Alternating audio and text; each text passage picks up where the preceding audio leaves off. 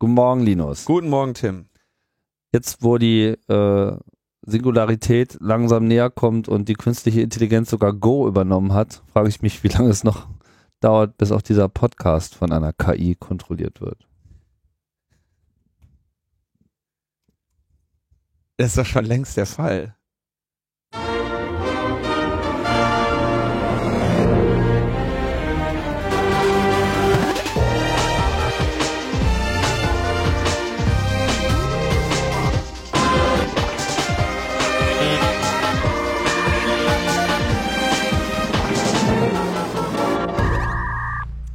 Logbuch Netzpolitik Nummer 175. Direkt aus dem Master Control Programm. Mit einem geladenen Linus. Ja. Ja, du hast hohe Energie. So, ich habe hohe Energie. Ja, ja, so, so, ich müsste dich eigentlich direkt zum CERN schicken. So als Teilchenbeschleuniger. Dem Teilchen mache ich Beine, ey.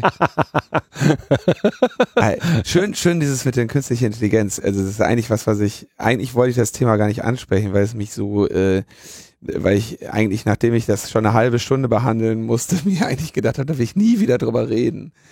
Aber ich habe jetzt eine längere Reise gemacht zu allerlei ähm, Konferenzen und so. Ja. Und ähm, bei einer dieser Konferenzen äh, kam dann die Debatte auf, ja, wenn die künstlichen Intelligenzen jetzt demnächst so äh, klüger werden und so, ne? Äh, war da irgendwie so, das muss ein Philosoph oder so gewesen sein. Oder so ein, weiß nicht, auf jeden Fall einer, der irgendwie zu, zu wenig zu tun hat, ja. Und äh, dann äh, irgendwie sich dann meinte, ja, jetzt müssen wir ja überlegen, ob nicht vielleicht dann demnächst die Roboter, ne, wenn die, wenn, wenn, wenn ohnehin die Roboter jetzt quasi bald hier unsere Welt übernehmen Mhm. ne, und irgendwie uns die Arbeitsplätze ja wegnehmen und so, ne, da wird sich dann die AfD drum kümmern. Insofern, die haben dann auch nochmal in, in ein paar Jahren was zu tun. Hoffentlich nicht, hoffentlich gibt's die dann nicht mehr, aber wenn, dann können wir die auf die Roboter hetzen. Ähm, aber dann kam halt die Frage, ja, ob wir denn nicht dann, ob es dann nicht eine Ethik für Roboter geben muss. Ich so, ja klar, muss eine Ethik für Roboter geben, die sollen uns nichts tun. Ne?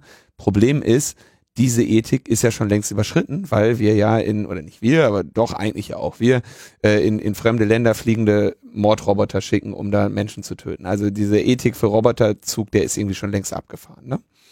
Aber er meinte das andersrum, weil es könnte ja sein, dass der, wenn jetzt quasi künstliche Intelligenz quasi, äh, die lernt ja durch ihre Erfahrungen und so, äh, ob dann die nicht irgendwann, ob man ihr nicht dann auch ein Bewusstsein äh, zubilligen kann, weil sie ja dann auch nicht mehr vollständig deterministisch funktioniert und ein Ergebnis ihrer Erfahrungen und so weiter ist und das wäre ja alles völlig parallel zum Menschen und dann äh, könnte man das ja auch nicht einfach abschalten. Das heißt, dann wäre, also quasi hat das jetzt als, als be- bedrohliches Problem unserer Gesellschaft herausgestellt, dass wir vielleicht künstlichen Intelligenzen dann irgendwann einmal oder relativ bald ethische Rechte zubilligen müssen. Was ich so ungefähr für das unsignifikanteste Problem halte, mit dem man sich momentan beschäftigen kann. Mir fallen wenig Probleme ein, die weniger signifikant sind, als dass mein autonom fahrendes Auto jetzt plötzlich auch noch ethische Ansprüche gegenüber mir entwickeln kann, wo ich doch gerade noch in der Illusion lebe als Mensch, dass wir uns diese Technik untertan machen können. Wobei wir ja alle wissen, dass wir 2020 oder 2030 erfahren werden, geht gar nicht, scheiße, jetzt machen die sich uns untertan. Und in so einer Zeit geht einer hin und macht sich Gedanken darüber, dass man ethische äh, Prinzipien äh, auf Maschinen anwenden muss. Auslöser für das Gespräch war, du hast das gesehen, dieses Boston Dynamics Video, Atlas. So heißt dieser zweibeinige Roboter, ne? Genau, der jetzt auf Akku läuft und irgendwie durch die Gegend äh, läuft. Gibt's auch eine, gibt's auch eine schöne Variante mit so einem äh, gedappten Unterton, wo irgend so ein Mensch die ganze Zeit Shit ruft und während der stolpert und, sich beschwert, dass der andere Mensch die, äh, die ganze Zeit mit dem Baumstamm auf ihm einschlägt. weil die, also das ist ja sowieso geil. Diese Boston Dynamics, das ist ja eigentlich ein Unternehmen, die haben, glaube ich, äh, die machen diese, haben diese Dinger für, für militärische äh, Zwecke Mhm. bauen die die eigentlich. Also hatten sie zumindest vor, so richtig gut gelaufen ist es wohl nicht mit ihrem Hund. Das äh, ist der Army dann doch irgendwie zu oft. Ja. Äh, Also die haben zuerst, die haben zuerst einen vierbeinigen Roboter gemacht, der ist da irgendwie rumgegangen und dann war irgendwie das Big Dog. Video, das Video, um zu zeigen, wie geil ihr Roboter war, ist, war, äh, der läuft irgendwie den Gang runter, so ein typisches Bürogebäude, alle zehn Meter oder alle fünf Meter eine Tür. Roboter läuft da lang, freut sich irgendwie so oder freut sich eben nicht, weil der Roboter hat keine Gefühle, deswegen braucht, ne, braucht er keine Ethik und so.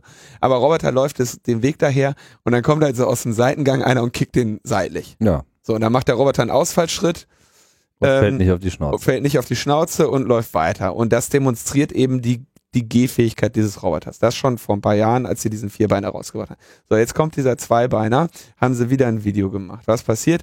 Roboter geht durch den Wald, wird von einem Menschen durch den Wald geführt, um zu zeigen, dieser Roboter kann, oder begleitet eigentlich, ja, um zu zeigen, dieser Roboter kann auf unwegsamem Gelände und dann ist mal irgendwie, da liegt ein Laub und dann haben, ist dann eine kleine Grube, dann, dann stolpert der und fängt sich aber und läuft da durch, um eben die Überlegenheit äh, dieses Roboters zu zeigen oder die, die, die technische Raffinesse dieses Roboters zu zeigen, weil eine der Sachen, die, die große Herausforderung ist für Maschinen, für Roboter und alles, ist der menschliche Gang.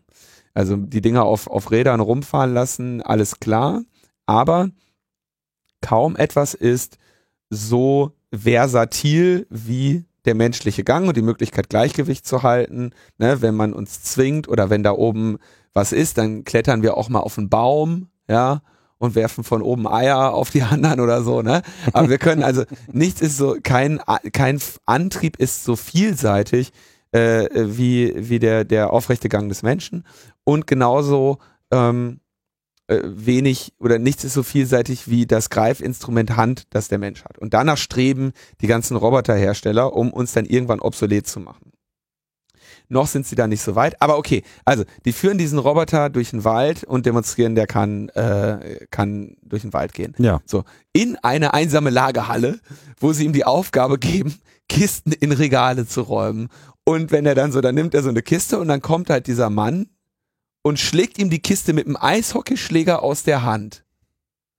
So, und der Roboter lässt sich durch nichts beirren, hebt die Kiste wieder hoch, dann schlägt er ihm die wieder aus der Hand, schlägt die Kiste sogar mit einem Eishockeyschläger weg. So, dann hebt der Roboter versucht, irgendwie verzweifelt, diese Kiste zu nehmen und wieder und irgendwie in das Regal zu stellen. Dann hat er es irgendwann ins Regal gestellt und dann wird, wird er mit einem Baumstamm von hinten umgeworfen. Legt sich auf die Fresse, äh, und macht einen ziemlich smoothen Aufsteher, den ich in der Form nicht hinkriegen würde, weil ich ja auch hier ne, mit, ich sitze ja nur am Computer, ich kriege ja nicht so viel Exercise wie so ein Roboter. Und am Ende, als er dann umgeworfen wurde, wird, geht er aus diesem Gebäude raus.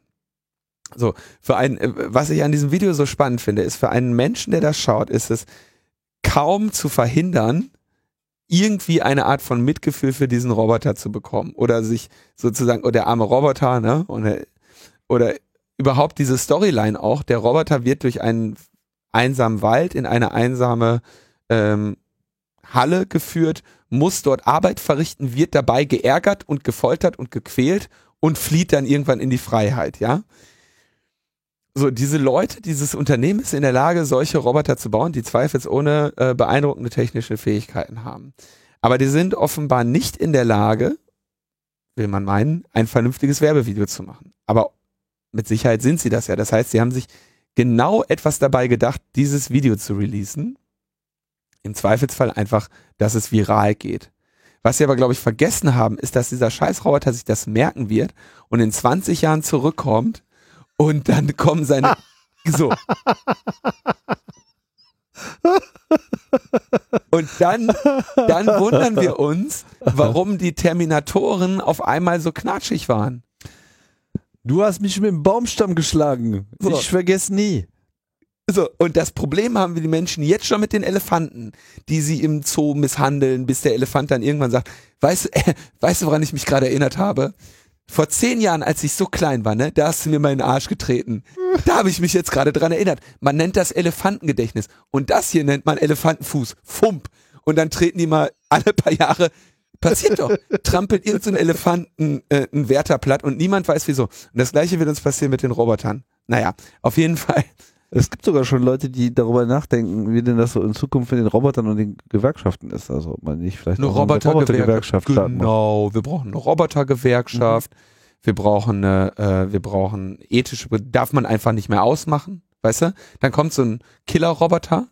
Und dann sagst du, scheiße, der, der Roboter dreht durch, der will äh, meine Katze erwürgen. Dann Gut. willst du den ausmachen, darfst du aber nicht, weil dann kommen die Roboterrechtler, die sagen, komm, ey, nur weil der Roboter völlig gestört ist, können wir den jetzt nicht einfach ausmachen, ne? Der muss ewig weiter betrieben werden. Der muss ewig weiter betrieben werden. Bis Das, zum Ende seiner genau. Laufzeit. bis zum Ende seiner Laufzeit. Und wenn, wenn der, wenn der am, wenn der am Ende seiner Laufzeit ist, dann müssen wir ähm, lebenserhaltende Sofortmaßnahmen ergreifen und den reparieren. Ja. Also totaler, also eine Debatte. Ich meine, wir haben wirklich eine, eine Reihe an Problemen in unserer Gesellschaft. Aber dass wir jetzt Robotern in naher Zukunft ethische Prinzipien, ähm, Ja, also ich meine, äh, e- also quasi gibt's ja auch alles seit Rechte, den ja? 80er Jahren schon als Film irgendwie, muss man sich nur mal Blade Runner ranziehen. habe ich nie geguckt, interessiert mich nicht. War ein blöder Name, steht Blade drin. Was? Nee, ist zu lange her, kann ich jetzt gerade nicht Bezug drauf nehmen. Aber äh, geht es dabei darum, äh, äh, dass Roboter Rechte bekommen? Ja, Weiß es nicht. geht um das Problem, dass äh, den, den, den humanoiden Robotern äh, eine End of Life eingepflanzt wurde und sie halt wissen, dass sie dann irgendwann sterben, aber genug Bewusstsein haben, sich dessen zu Ah, okay. so und dann kommen sie irgendwie von dem fernen Arbeitsplaneten, auf dem sie äh, rumgelaufen sind und äh, watscheln durch die Stadt und dann muss halt Harrison Ford, der irgendwie so professioneller Roboterkiller ist, irgendwie äh, dem halt nachgehen. Äh, einer der besten und, und, und äh, weitblickendsten äh, Bücher und Filme äh, ever. Okay. Also Aber solltest du dir nochmal anschauen. mein humanoider Freund. Roboter. Ja gut, das ist ja dieser Atlas auch.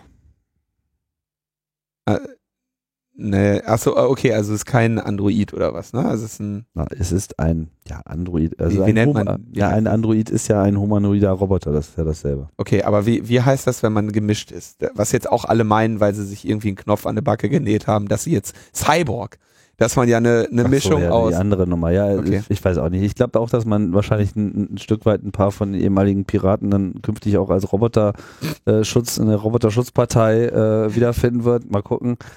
Äh, weiß ich nicht.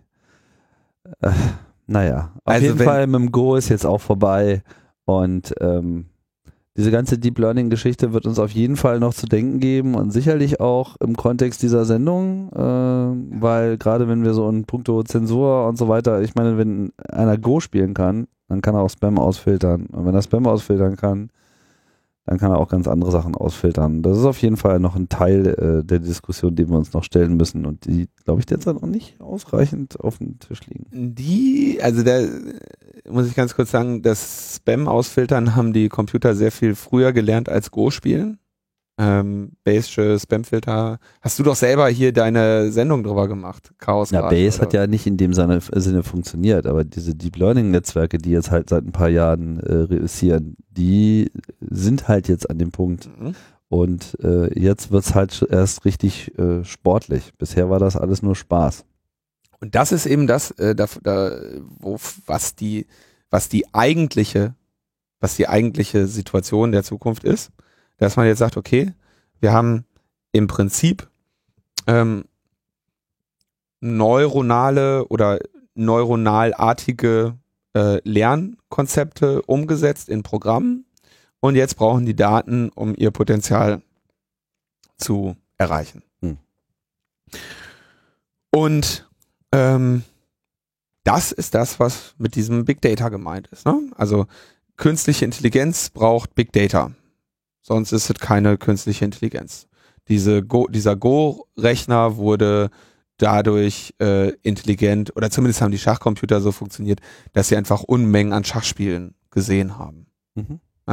Und ähm, diesen Go-Roboter habe ich mir nicht angeguckt, vor allem weil ich das Spiel Go auch nicht verstehe oder nie gespielt habe. Insofern äh, weiß ich jetzt nicht, nach welchem Prinzip der gelernt hat. Aber die haben im Ja, Prinzip äh, die haben dem auch erstmal Partien äh, reingepfiffen, aber besser geworden ist er dadurch, dass er dann äh, irgendwann angefangen hat, auf Basis dieser Daten äh, gegen sich selber zu spielen.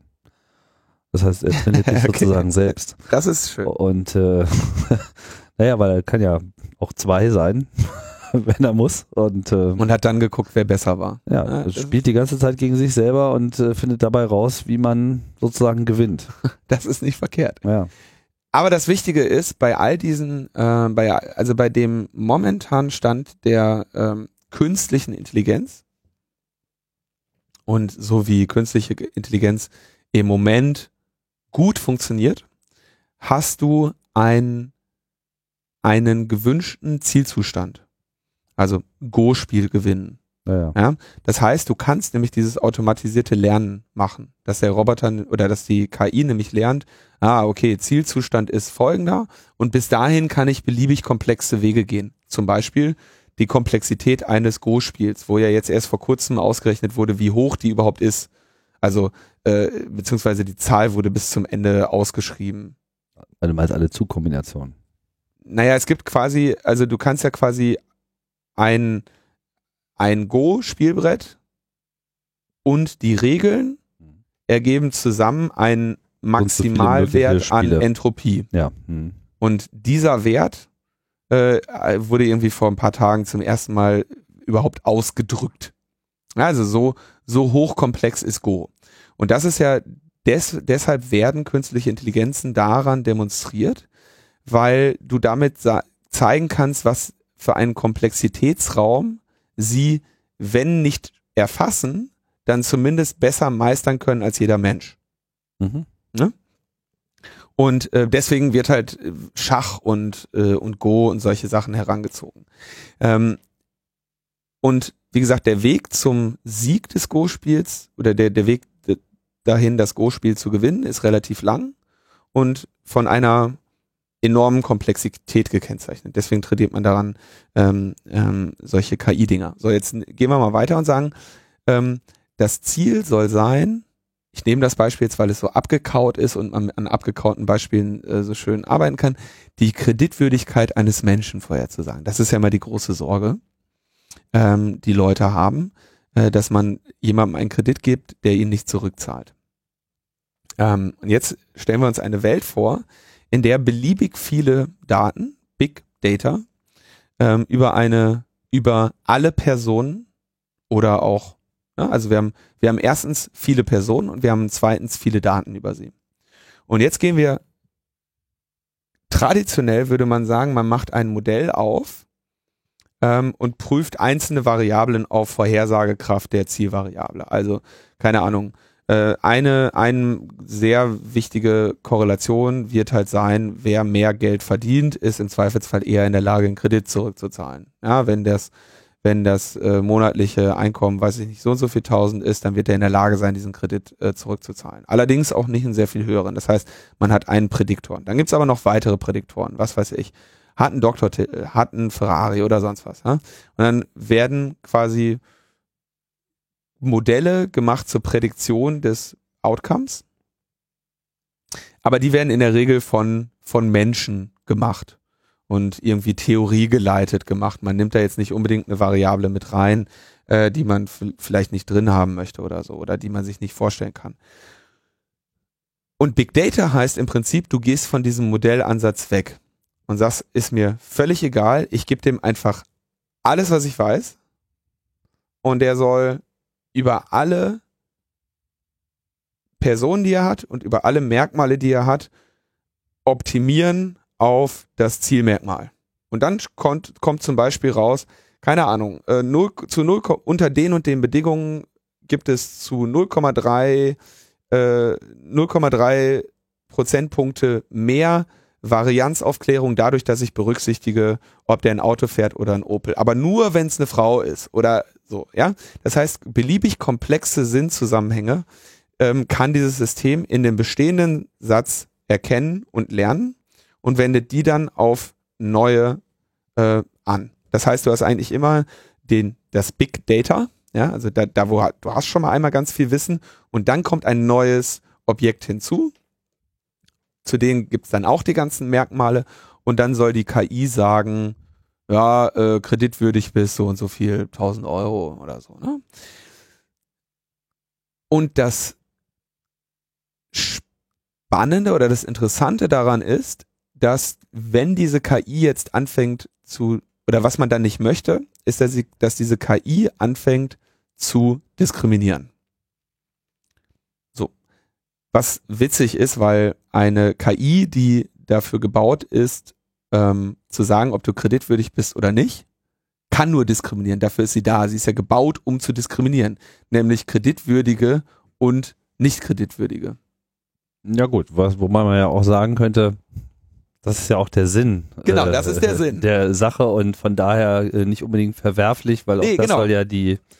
Im Idealfall hast du ja auch genau diese Einschätzung bei der Kreditvergabe, dass da eben so ein super weiser, mega äh, erfahrener äh, Boy oder ein Girl sitzt und die sagen, ey, so wie du mich anguckst und äh, der Schimmer deiner Haare im, in der Abendsonne verrät mir, du kriegst das nicht hin. Ja. Genau. So, das wäre wiederum aber, äh, da- das ist eigentlich eine interessante Debatte, weil wenn eine Kreditvergabe nach, sag ich mal, nicht nach subjektiven Kriterien, möchtest du halt eigentlich auch nicht haben. Nee, weil ihr lässt ja auch den Zufall raus, weil der Zufall wird nämlich auch dazu führen, dass die Person im Lotto gewinnt oder äh, beschenkt wird oder jemand äh, früher stirbt. Und das sind alles Sachen, die man ja eigentlich aus diesen Daten gar nicht herauslesen kann. Das ist richtig, aber das wird auch eine künstliche Intelligenz nicht rauslesen. Ja, meine ich ja Lotto gewinnt. Genau, die kann Das- es halt das auch musst du nicht immer, tun. Aber wenn sie sozusagen allein aus dem Offensichtlichen oder aus dem scheinbar Offensichtlichen ohne das Hinzufügen eines Zufallsfaktors, also im Prinzip müsste diese KI, wenn sie gut ist, sagen, okay, das ist das, was ich jetzt objektiv in Anführungsstrichen, also auf Basis der Daten herausgefunden habe. Und jetzt würfel ich auch nochmal. Und äh, Das macht sie ohnehin, weil, also das macht sie implizit, weil sie sowieso nur Wahrscheinlichkeiten äh, wissen kann. Ja, aber von mir aus würfelt sie nochmal. Aber jetzt kommt das Interessante. So, jetzt sagen wir, wir nehmen so eine äh, KI für die Kreditvergabe, ja. Und wir füttern da alles rein, alles, was wir über die Person haben. Wir füttern jeden Facebook-Post rein, wir füttern jeden Tweet rein, wir einfach einmal alles, was irgendwie verdatet ist, Mhm. ja. Steuererklärung, Ja, alles. So, ja, einfach, E-Mails, ja, alles. So, Gewicht. auch das. Aber das eine, was du nicht reinfüttern darfst, ist, handelt es sich bei dieser Person um eine gebürtige Deutsche oder um einen Ausländer? Weil ähm, dir klar gesagt wird, danach darfst du nicht diskriminieren. Wäre ja Diskriminierung. Deswegen darfst du diese Daten am- im, im besten Fall gar nicht erfassen. Ist jetzt ein Gedankenexperiment. Ne? Also es wird gesagt, du sollst nicht nach Rasse, Alter, Geschlecht oder sonst was diskriminieren. Allgemeines Diskriminierungsverbot haben wir ja. Ja gut, So. das heißt aber nicht, Aber dass das- man diese Daten nicht kennen darf. Das heißt nur, dass man Ja, nicht aber auf jetzt ihrer gehen wir mal davon aus- einen... Gehen wir mal davon aus, du würdest sie nicht kennen. ja. Oder du würdest sie nicht erfassen, um den Beweis zu erbringen, dass deine KI nämlich äh, nicht diskriminiert. Ja? So, und jetzt stellt, stellt sich raus, obwohl du deiner KI nicht sagst, welche Nationalität Menschen haben, Kriegst du jetzt wahrscheinlich trotzdem raus. genau, diskriminiert sie trotzdem. Oder auch nicht. Doch wird sie tun. Ein, also, und zwar, und der Grund dafür ist, das ist, das ist das Interessante, sie wird Menschen mit Migrationshintergrund diskriminieren. Weil, Die einfach eine geringere Wahrscheinlichkeit haben, durchzukommen. Weil, weil sie die geringeres Einkommen haben, weil die in bestimmten äh, Teilen der Städte wohnen, ähm, die benachteiligt werden oder bei denen sich rausstellt, da gibt, vergibt man besser geringere Kredite und so weiter. Das heißt, selbst wenn du ihr bestimmte Merkmale nicht gibst, wird sie sich die einfach aufgrund anderer Merkmale erschließen. Du weißt noch nicht mal mehr genau, wie sie es macht. Und damit, oder das Interessante daran ist, jedes Mal, wenn die KI sagt, dem lieber keinen Kredit geben, ja, bringt sie sich um die Möglichkeit zu lernen, dass man der Person doch einen Kredit hätte geben können, weil sie die Zielvariable nicht mehr bekommt. Naja, an der Stelle äh, stellt sich die Frage, welche Daten hast du da drin? Weil in diesen Daten werden auch genauso gut äh, äh, äh, Leute mit Diskriminierungsgefahr auch drin sein, denen trotzdem mal ein Kredit gegeben worden ist, weißt du? Wo Ja, dann andere Faktoren dann aber auch wirklich eine Rolle spielen. Also so pauschal würde ich das jetzt nicht ausschließen. Ist in Ordnung, aber der, der würde sogar fast, fast noch die gefährliche These in den Raum stellen, ja, dass es durchaus sein könnte, nicht ist, sein könnte, dass dieser Ansatz am Ende wirklich bessere Ergebnisse widerspiegelt, weil er ähm, auch einfach ein Prinzip Hoffnung aus diesen Daten herausliest, ja, die jemand anderes nicht sehen würde. Also der, der, Was, Also weil- zwei, weil das- du vermischst gerade zwei Punkte. Moment. Erstens, die KI wird immer, also die KI steht ja im Dienste des Interesses ihres Betreibers. Und das Interesse des Betreibers ist, vergebe bitte Kredite möglichst lukrativ. Das heißt, wir sollen möglichst wenige platzen und ich will möglichst hohe Zinsen geben. Äh, äh, nehmen. so. Ähm, Ja, aber du hast ja und du hast recht, diese KI könnte in dem Moment, wo sie über, also diese KI wird niemals unbotmäßig ähm, übermäßig diskriminieren, aber sie wird auch nicht ähm, zum Nachteil ihres Eigners überdiskriminieren. Im Prinzip ist ja beides von Nachteil. Wenn die KI nämlich sagt, ich gebe dir keinen Kredit, dann und du hättest ihn zurückzahlen können, dann entgeht dem Auftraggeber der KI ja diese Zinseinnahme. Und wenn sie, di- wenn sie dir einen Kredit gibt, den du am Ende nicht zurückzahlen zahlen kannst, dann hat der Auftraggeber äh, Verlust. Das heißt, in beiden Fällen, wenn die KI eine falsche Entscheidung trifft, ist es zum Nachteil des Auftraggebers. Aber sie wird im Zweifelsfall es nur lernen, nur verstehen, wenn sie den Fehler macht, einen Kredit zu geben. Und wenn sie den Fehler macht, keinen Kredit zu geben, wird sie es nicht so leicht lernen. Ja, also die hatten, die hatten Ungleichgewicht dahin, ähm, negatives Feedback zu bekommen, wenn sie einen Kredit vergibt und kein negatives Feedback zu bekommen, wenn sie keinen Kredit vergibt. Das heißt, sie wird eine Tendenz dazu haben, ob sie will oder nicht, prinzipiell erstmal eher ähm, die diskriminierten Gruppen weiter zu diskriminieren. Und wenn wir jetzt davon weggehen, dass wenn wir davon weggehen, das ist auch eigentlich relativ logisch, ja? wenn du immer nur aus der Vergangenheit die Zukunft vorhersagst, damit aber Entscheidungen triffst, die die Zukunft betreffen, dann manifestierst du quasi Unterschiede, die schon vorher da, die da sind. Und das wird die KI auch weiterhin tun. Ja, da gehe ich nicht so ganz mit. Also sie wird, sie wird, du hast recht, sie wird Weil wenn, im wenn Zweifelsfall lernen, ja, wenn sie jetzt auf einmal übermäßig ähm, Migranten diskriminiert, wird sie das auch irgendwann sein lassen. Aber sie wird immer nur ähm, die jetzt gerade geltende Realität richtig abbilden. Ja, aber es kann auch durchaus sein, naja, also ganz ehrlich, das wissen wir nicht. Weil äh, ich könnte mir jetzt alles Mögliche vorstellen und kann das nicht beweisen, bis das nicht sozusagen da war. Aber äh, äh, so ein System, die Emotionslosigkeit eines solchen Systems kann an der Stelle auch einfach ein Vorteil sein. Weil sie eben einfach insofern, das ist nicht, nicht so überhöhen, aber dieser, dieser Aspekt mit, bestimmte Dinge beziehe ich jetzt mit ein und das ist automatisch schlecht. Das ist ja nicht das Problem dieser Diskriminierung. Nee, ganz im Ge- das meine ich auch nicht. Das Das wird mit einbezogen äh, und wirkt dann eben beim Menschen, der das beurteilt, eben mit so einer emotionalen Antireaktion, die in dem Moment dann halt einfach zum Nachteil gereicht. Die KI müsste eigentlich, wenn sie nicht genauso programmiert ist, auch diskriminierend unterwegs zu sein, das ist ja nochmal eine ganz andere Sache, ja, aber so die, diese, diese, dieses, dieses Ideal einer Go-lösenden äh, äh, KI, ja, für die ist ja sozusagen jeder Zug kommt in Frage. Jeder noch so merkwürdige Zug könnte tatsächlich der Schlüssel sein.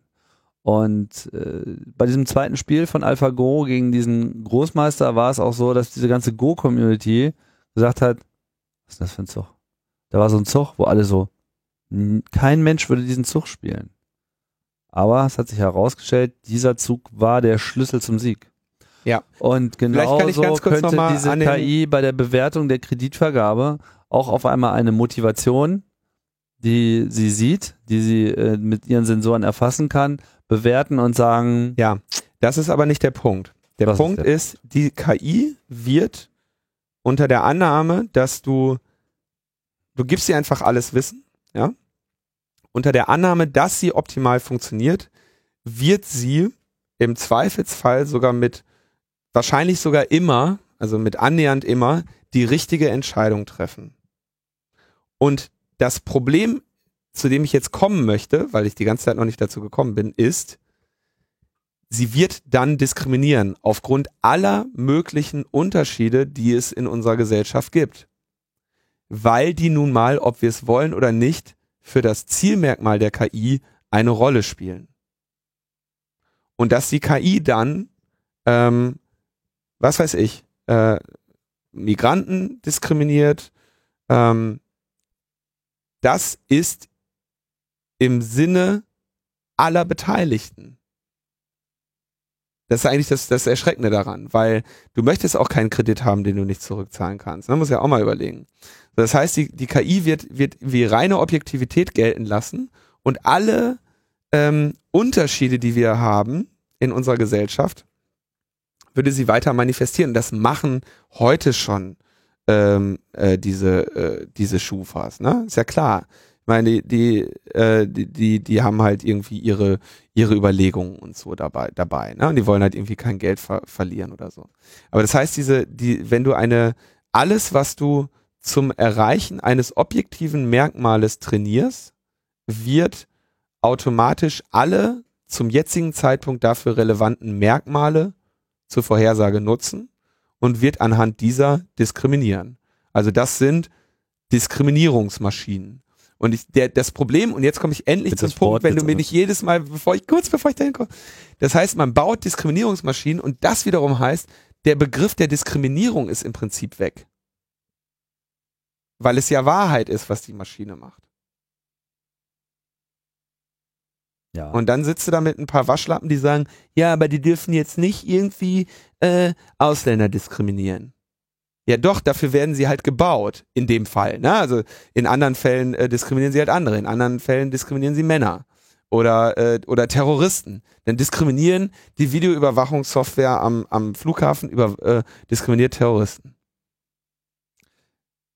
Genau, also das Wort diskriminieren ist jetzt hier schwierig. Ich weiß genau, was du meinst. Wikipedia sagt, kommt aus dem, von dem lateinischen Verb discriminare, trennen, absondern, abgrenzen, unterscheiden. Genau das ist das, was die Computer in dem Moment äh, tun sollen. Ähm, ich will das jetzt nicht länger, äh, länger ziehen. Was ist dein Fazit?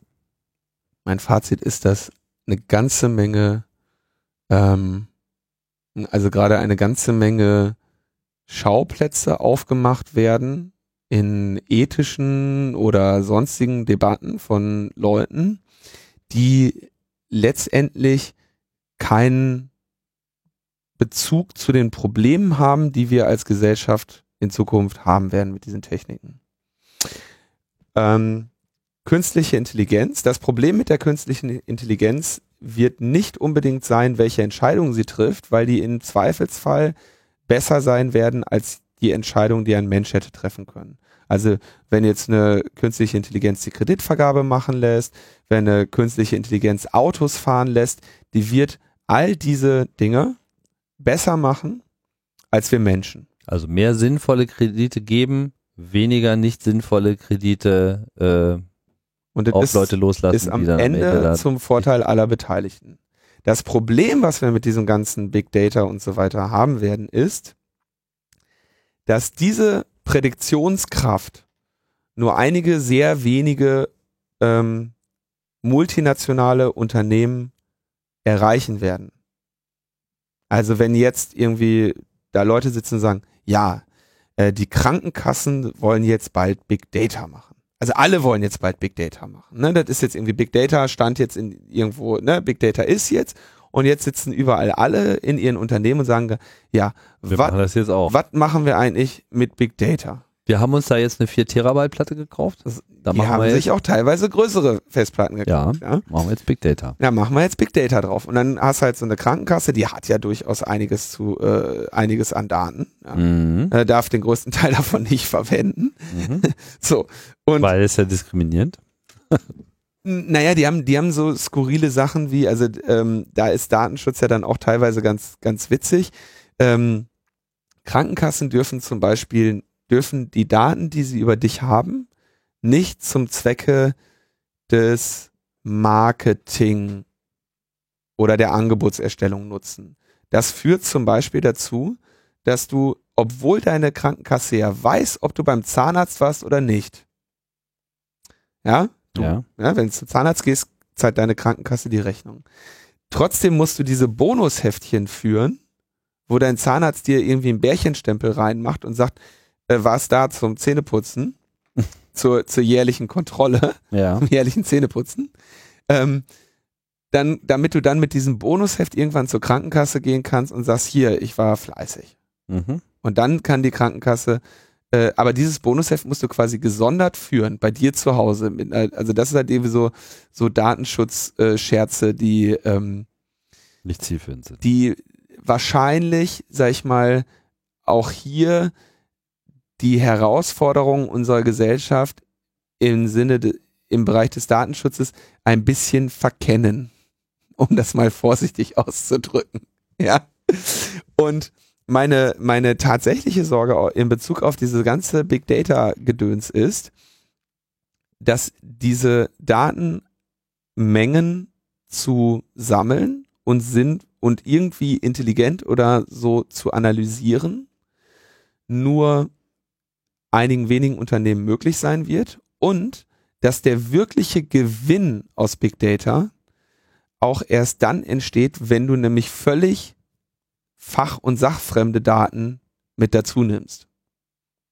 Also, ich glaube, dass die Krankenkasse schon alle, sag ich mal, theoretisch sinnvoll einleuchtenden Daten über Leute hat und gerade private Krankenkassen dürfen da ja auch mehr haben und die haben schon ihre Modelle und so weiter und die machen Datenanalysen und Prädiktionen und äh, oder zumindest die privaten ne? und und äh, machen dir dementsprechend einen Tarif und versuchen alles, um vorherzusagen, wie riskant es ist, mit dir einen Vertrag einzugehen und dafür zu sorgen, dass du am Ende der Vertragslaufzeit, also deines Lebens, ähm, am Ende derjenige bist, der mehr bezahlt hat als sie. Mhm. Ne?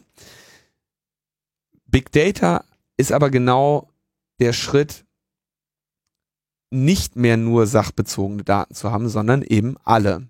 Und diese Daten werden nur einige wenige haben.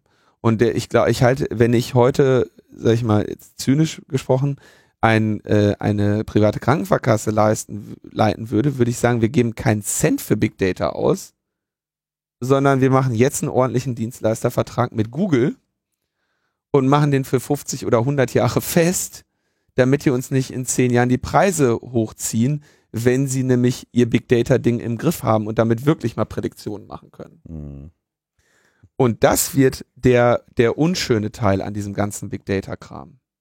Nicht, dass jeder, jeder äh, über dich alle möglichen Daten sammelt, sondern dass eine Instanz alle möglichen Daten über dich sammelt. Und alle anderen im Prinzip nur pro, sag mir mal bitte, eben pro Abfrage an diese KI Big Data allumfassende lalala, was weiß ich, einen Cent zahlen, ja. Und das ist das, das ist, das sind die wirklichen Probleme, die dadurch entstehen. Und nicht, ob jetzt irgendwie äh, äh, Leute, die jetzt schon diskriminiert werden, in Zukunft weiterhin diskriminiert werden, weil es im, in Bezug auf das Diskriminationsmerkmal nun mal sinnvoll ist, diese Werte mit heranzuziehen. Alright. Ich muss, Also ich, ich kann deinen Gedankengang auch nachvollziehen. Das freut mich. Ja. Und wenn die künstliche Intelligenz den jetzt auch noch nachvollzieht, dann platzt Google.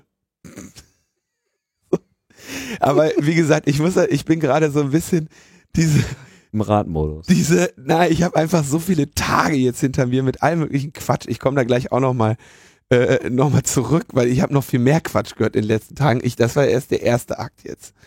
Ähm, Ja. kommen wir zum ersten Thema. Das war der Prolog aller Prologe. Ja. ne? Aber also, ich glaube, wir hatten das hier auch schon mal in der Sendung, wo ich, wo ich das gesagt habe mit den, äh, ne? Ja, wir, wir brauchen eine Ethik für autonome Fahrzeuge. Brauchen wir nicht. Weil wenn die Autos erstmal alle autonom fahren, wird das der nächste tiefe Fall in der, in der Statistik der Unfalltoten, weil wir uns nicht mehr die ganze Zeit besoffen äh, und aggressiv und müde über den Haufen fahren. Weil die autonomen Autos einfach nicht mehr besoffen, aggressiv oder müde werden, sondern einfach im Notfall anhalten, bevor sie jemanden umnieten, was ihr ganzen Leute da draußen nämlich nicht macht. So, und Deswegen wird die fünf bis zehn Leute, die autonome Autos im Jahr dann noch umnieten. Ja, Mai. Ärgerlich, aber noch lange nicht so schlimm wie die vielen tausend, die wir, die irgendwie je, jedes Jahr umgenietet. Aber die Schuldfrage. die Schuldfrage Es ist muss egal. doch jemand schuld sein. Genau. Schöner Punkt. Weißt du, wer, schuld, wer sagt, ich bin schuld, ist mir völlig egal? Die Autohersteller. Weil die nämlich inzwischen so viel Vertrauen in ihre Autos haben, dass sie sagen, äh, wie Volvo hat das, glaube ich, jetzt vor kurzem gemacht. Volvo ist hingegangen, hat gesagt, wenn da irgendwie ein Unfall passiert, macht euch keine Sorgen, zahlen wir. Sind- Wir sind schuld. Ist in Ordnung. Sind wir schuld. Sind wir schuld. So. Und die sind noch nicht mal mehr zu einer Versicherung gegangen, sondern direkt zum Rückversicherer und haben gesagt, naja, wir haben so und so viele Autos hier rumfahren, ähm, die können eigentlich keine umnieten, die fahren tausendmal besser als jeder andere, aber wenn mal was passiert, dann müssen wir damit rechnen, dass wir quasi pro Auto, was da rumfährt, eine Haftpflichtdeckung im Prinzip brauchen. Haftpflichtdeckung ist, glaube ich, so 50 Millionen bei. So. Und dann gehen sie zum Rückversicherer und sagen, yo, im aller, aller schlimmsten Fall, ne, wenn unser autonomes Auto von der Brücke fährt und, und irgendwie, ne, und so, dann müssten wir mal 50 Millionen haben. Aber die haben wir sowieso bei uns hier auf dem Konto liegen. Also eigentlich brauchen wir die Rückversicherung nur, wenn auf einmal 20 von unseren Autos das machen. Und das Risiko sehen wir nicht gegeben. Insofern machen wir gar keine Versicherung, sondern direkt nur einen Rückversicherungsvertrag.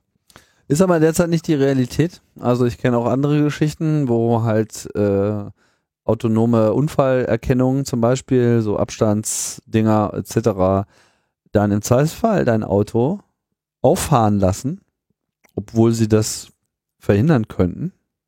Sie bremsen ab und sie machen den Aufprall sozusagen geringer, aber ohne das System wärst du ja trotzdem noch draufgeknallt. In dem Moment, wo, dich, wo sie dich aber so wegbremsen, dass das nicht passiert, könnte es ja dazu führen, Dass das Auto nicht in die Werkstatt muss. nee, dass derjenige hinter dir in dich reinfährt, ja, und du dann sozusagen durch deine Bremsung, auch wenn sie automatisch war, den Unfall ausgelöst hast, der dann hinter dir passiert und nicht vor dir. Das heißt, sie greifen in einer Art und Weise ein, wie sie quasi die bisherige Realität nur etwas verzerren, aber nicht ändern. Ich habe da nicht zu viel Einblick in diese Szene, aber das ist eine relativ äh, junge Diskussion, die mir gerade äh, so gesteckt wird. Das ist, glaube ich, in etwa der Punkt, in, an dem wir uns gerade befinden. Da müssen wir nicht bleiben. Aber das sind halt genau solche Fragen. Na, der Punkt, Verhalten, genau, das ist der Punkt, an dem wir jetzt sind. Ich habe, glaube ich, dazu ja schon mal gesagt, das Auto wird demnächst dem Auto hinter sich sagen, ey, der, der verbleibende Idiot, äh, der seit meint, sein Auto selber steuern zu müssen, hat da vorne gerade eine Vollbremsung gemacht. Ich mache auch eine, mach mal alle mit. Ja, ja, das wird auch noch eine schöne Security-Hölle, wenn du dann erstmal neben Autobahnen stehst und allen Autos sagst, dass gleich ein Unfall passiert und dann kannst du zuschauen, wie sich alle im Kreis drehen. Ich habe Also- das Raspberry Pi mit dem Solarpanel schon an meinem Rucksack. Beim Fahrradfahren. Ist, also, ich erwarte Änderungen, ich erwarte sie nicht morgen, aber äh, wir werden noch einiges davon äh, mitbekommen und wir werden sicherlich die eine oder andere, auch ethische Diskussion darum dann nochmal führen müssen. Wir können ethische Diskussionen führen, aber das Problem ist echt viel mehr, dass diese, mit dieser ganzen Big Data und Überwachungsscheiße, dass es alles am Ende an einer Stelle ist und mit dieser Stelle will man sich dann nicht mehr anlegen. Und das ist das, das ist das ernste, zentrale Problem für Gesellschaft und Zukunft. Und da ist mir der Einzelne, äh, wie schnell das Auto jetzt bremst, äh, neben, neben, neben Kriegsschauplatz. Da kann man, da kann man sicherlich auch äh, die ein oder andere Professur für vergeben. Aber ich fänd's schön, wenn die meisten sich über Probleme, äh, äh, um Probleme kümmern würden, die ernsthaft mal irgendwie die Welt verändern oder beschäftigen. Zum Beispiel, Das nächste Mal, wenn ihr einen stolpernden äh, humanoiden Roboter im Wald trefft, der Go die spielt, trete ich sofort um. lauft. lauft. Helft ihm, seid freundlich. Los, Linus, jetzt machen wir mal ein anderes Thema. Ja, sind Social Plugins rechtswidrig? Jetzt kommen wir zum langweiligen Teil. Bevor wir dann nochmal zum, bevor wir dann noch mal zum richtigen Bullshit-Teil kommen, da Oh, wow. kommt die zweite Phase. Ja, also wir haben eine ereignislose Woche, ihr merkt das schon, deswegen äh, reden wir jetzt hier bei Metathemen schon mal eine Dreiviertelstunde. Ja. Mal gucken, äh, wie viel wir jetzt hier noch rausfinden. Also was ist passiert? Ein äh, Landgericht. Landgericht hat geurteilt. Welches war es? Düsseldorf. Düsseldorf. Hat sich das mal alles ganz genau angeschaut, wie denn das ist. Wie ist das eigentlich mit diesem Internet? mit diesen Like-Buttons. So. Spannende Sache. Also, wir wollen ja immer die, den Nutzer da abholen, wo sie sind. Also, ihr seid jetzt gerade bei Facebook, da gibt's keine, da gibt, da ist der Like-Button ja eh schon bei Facebook. So. Wenn ihr jetzt von Facebook runtergeht, bleibt der Like-Button da. Der ist dann hier, haben wir einen Like-Button auf Logbuch-Netzwerk eigentlich? Nein. Warum nicht? So. So, Also, man kommt auf, ein- man kommt, man, man verlässt kurzzeitig Facebook und geht ins Internet Ja. und sieht dort eine Seite. Zum Beispiel, jetzt muss man eine Beispielseite nehmen, ähm, zum Beispiel die Seite von, Jede mögliche Seite. ja, hier war, äh, ich würde jetzt hier gerade, ähm, ich hätte jetzt die genommen aus diesem Urteil, aber das finde ich jetzt schnell so schnell nicht. Äh, je, jede andere Seite, spiegel.de, jede Seite, so spiegel.de, ähm, dann sieht man unter dem Artikel, sieht man hier direkt schön prominent ähm, Facebook teilen, Twitter twittern oder E-Mail, ja. So, und ich glaube, äh, Spiegel hat sogar diese, ähm, die Datenschutz-Sparvariante mit dem Share-Button, aber so ist das beim Demo-Effekt. Ja, aber alle, alle News-Seiten irgendwie, tick mal Handelsblatt oder keine Ahnung, was auch immer, einfach diese ganzen Genau, oder ihr geht, Huffington Post schmeißt es dir wahrscheinlich ja, aber 50 Mal um die Wir bleiben Ohren. mal, wir bleiben mal bei der eigenen Nase. Huffington Post kenne ich nicht, aber wir kommen mal auf Logbuch Netzpolitik. Da ist der Flatter-Button. Ja. So, und der Flatter-Button Aber das sind doch die guten. sind die guten. Ja. Der Flatter-Button zeigt die Anzahl der Tweets, äh, der, der Flatters an, die dieses Asset äh, bekommen hat oder dieses Thing. Die übrigens viel zu gering ist, was ich an dieser Stelle mal kurz anmerken möchte. Hier, äh, Die Klicks. ja, die könnten durchaus höher sein. Wo guckst du denn? Letzte Sendung oder Ja, was? auf logbuchnetzpolitik.de. Da Stimmt, könnte das war die, wo du nicht durchaus- dabei warst, ne? Ja, da könnten Da könnte in der Tat noch ein bisschen mehr. Ja. Von mir aus auch bei den Sendungen, wo ich dabei war und hier neben meinem Namen ist ein besonders formschöner Flatter-Button. Aber so, jetzt ist die Frage, woher weiß der Logbuch eigentlich, wie oft diese Sachen geflattert wurden? Stellt sich raus, weiß es gar nicht, weil dieser Flatter-Button als externes ähm, Skript von Flatter geladen wird. Und bei dieser Gelegenheit Flatter auch darüber in Kenntnis gesetzt wird, dass wir gerade auf dieser Seite sind und dieses Asset betrachten. Ähm, leuchtet ein, geht auch nicht anders, weil Flatter ist ja in der Lage, dem Browser zu sagen, die Zahl, die in dieses Feld gehört, lautet 57, was wirklich eine lächerlich geringe Zahl ist. So. Und ähm, dann sagt also Flatter dem Browser, hier in dieses Feld mal eben eine 57 machen und hat bei dieser Gelegenheit eben auch erfahren, dass dieser Browser mit dieser IP-Adresse gerade dieses äh, Ding anschaut. Und das gleiche passiert bei einem Like-Button, beim Plus-1-Button und bei einem Twitter-Button und kennst du alles nicht. So. Das heißt, in die Seiten, wo sich diese Buttons befinden, sind externe Ressourcen eingebaut, die von den jeweiligen Anbietern kommen und die beim Besuch der Seite den Anbieter darüber in Kenntnis setzen, dass man diese Seite gerade besucht. Das geht noch einen Schritt weiter, das hast du jetzt im Prinzip übersprungen, falls du nicht noch dazu kommen wolltest. Flatter und wie auch die, und die anderen, also uns geht es ja jetzt nicht um Flatter, sondern um alle. Wir wir sind einfach nur mal, sind nur mal bei dem Beispiel Flatter. Wenn man halt angemeldet ist bei Flatter und dann äh, da eingeloggt war und quasi ein Cookie in seinem Browser gesetzt hat, der diesen Status äh, dann auch nochmal klar widerspiegelt, dann ist ja noch mehr Information in diesem Button, nämlich auch, hast du das schon geklickt oder nicht? Sprich, es gibt hier auch noch eine Identifizierung mit dem Benutzeraccount, so denn einer existiert. Genau. Und so, wir hatten auch vor einigen Wochen noch dieses Urteil, dass äh, Facebook ähm, sogar Leuten Cookies gegeben hat, die Nicht eingeloggt. Nicht eingeloggt Account waren? Ja. Mhm.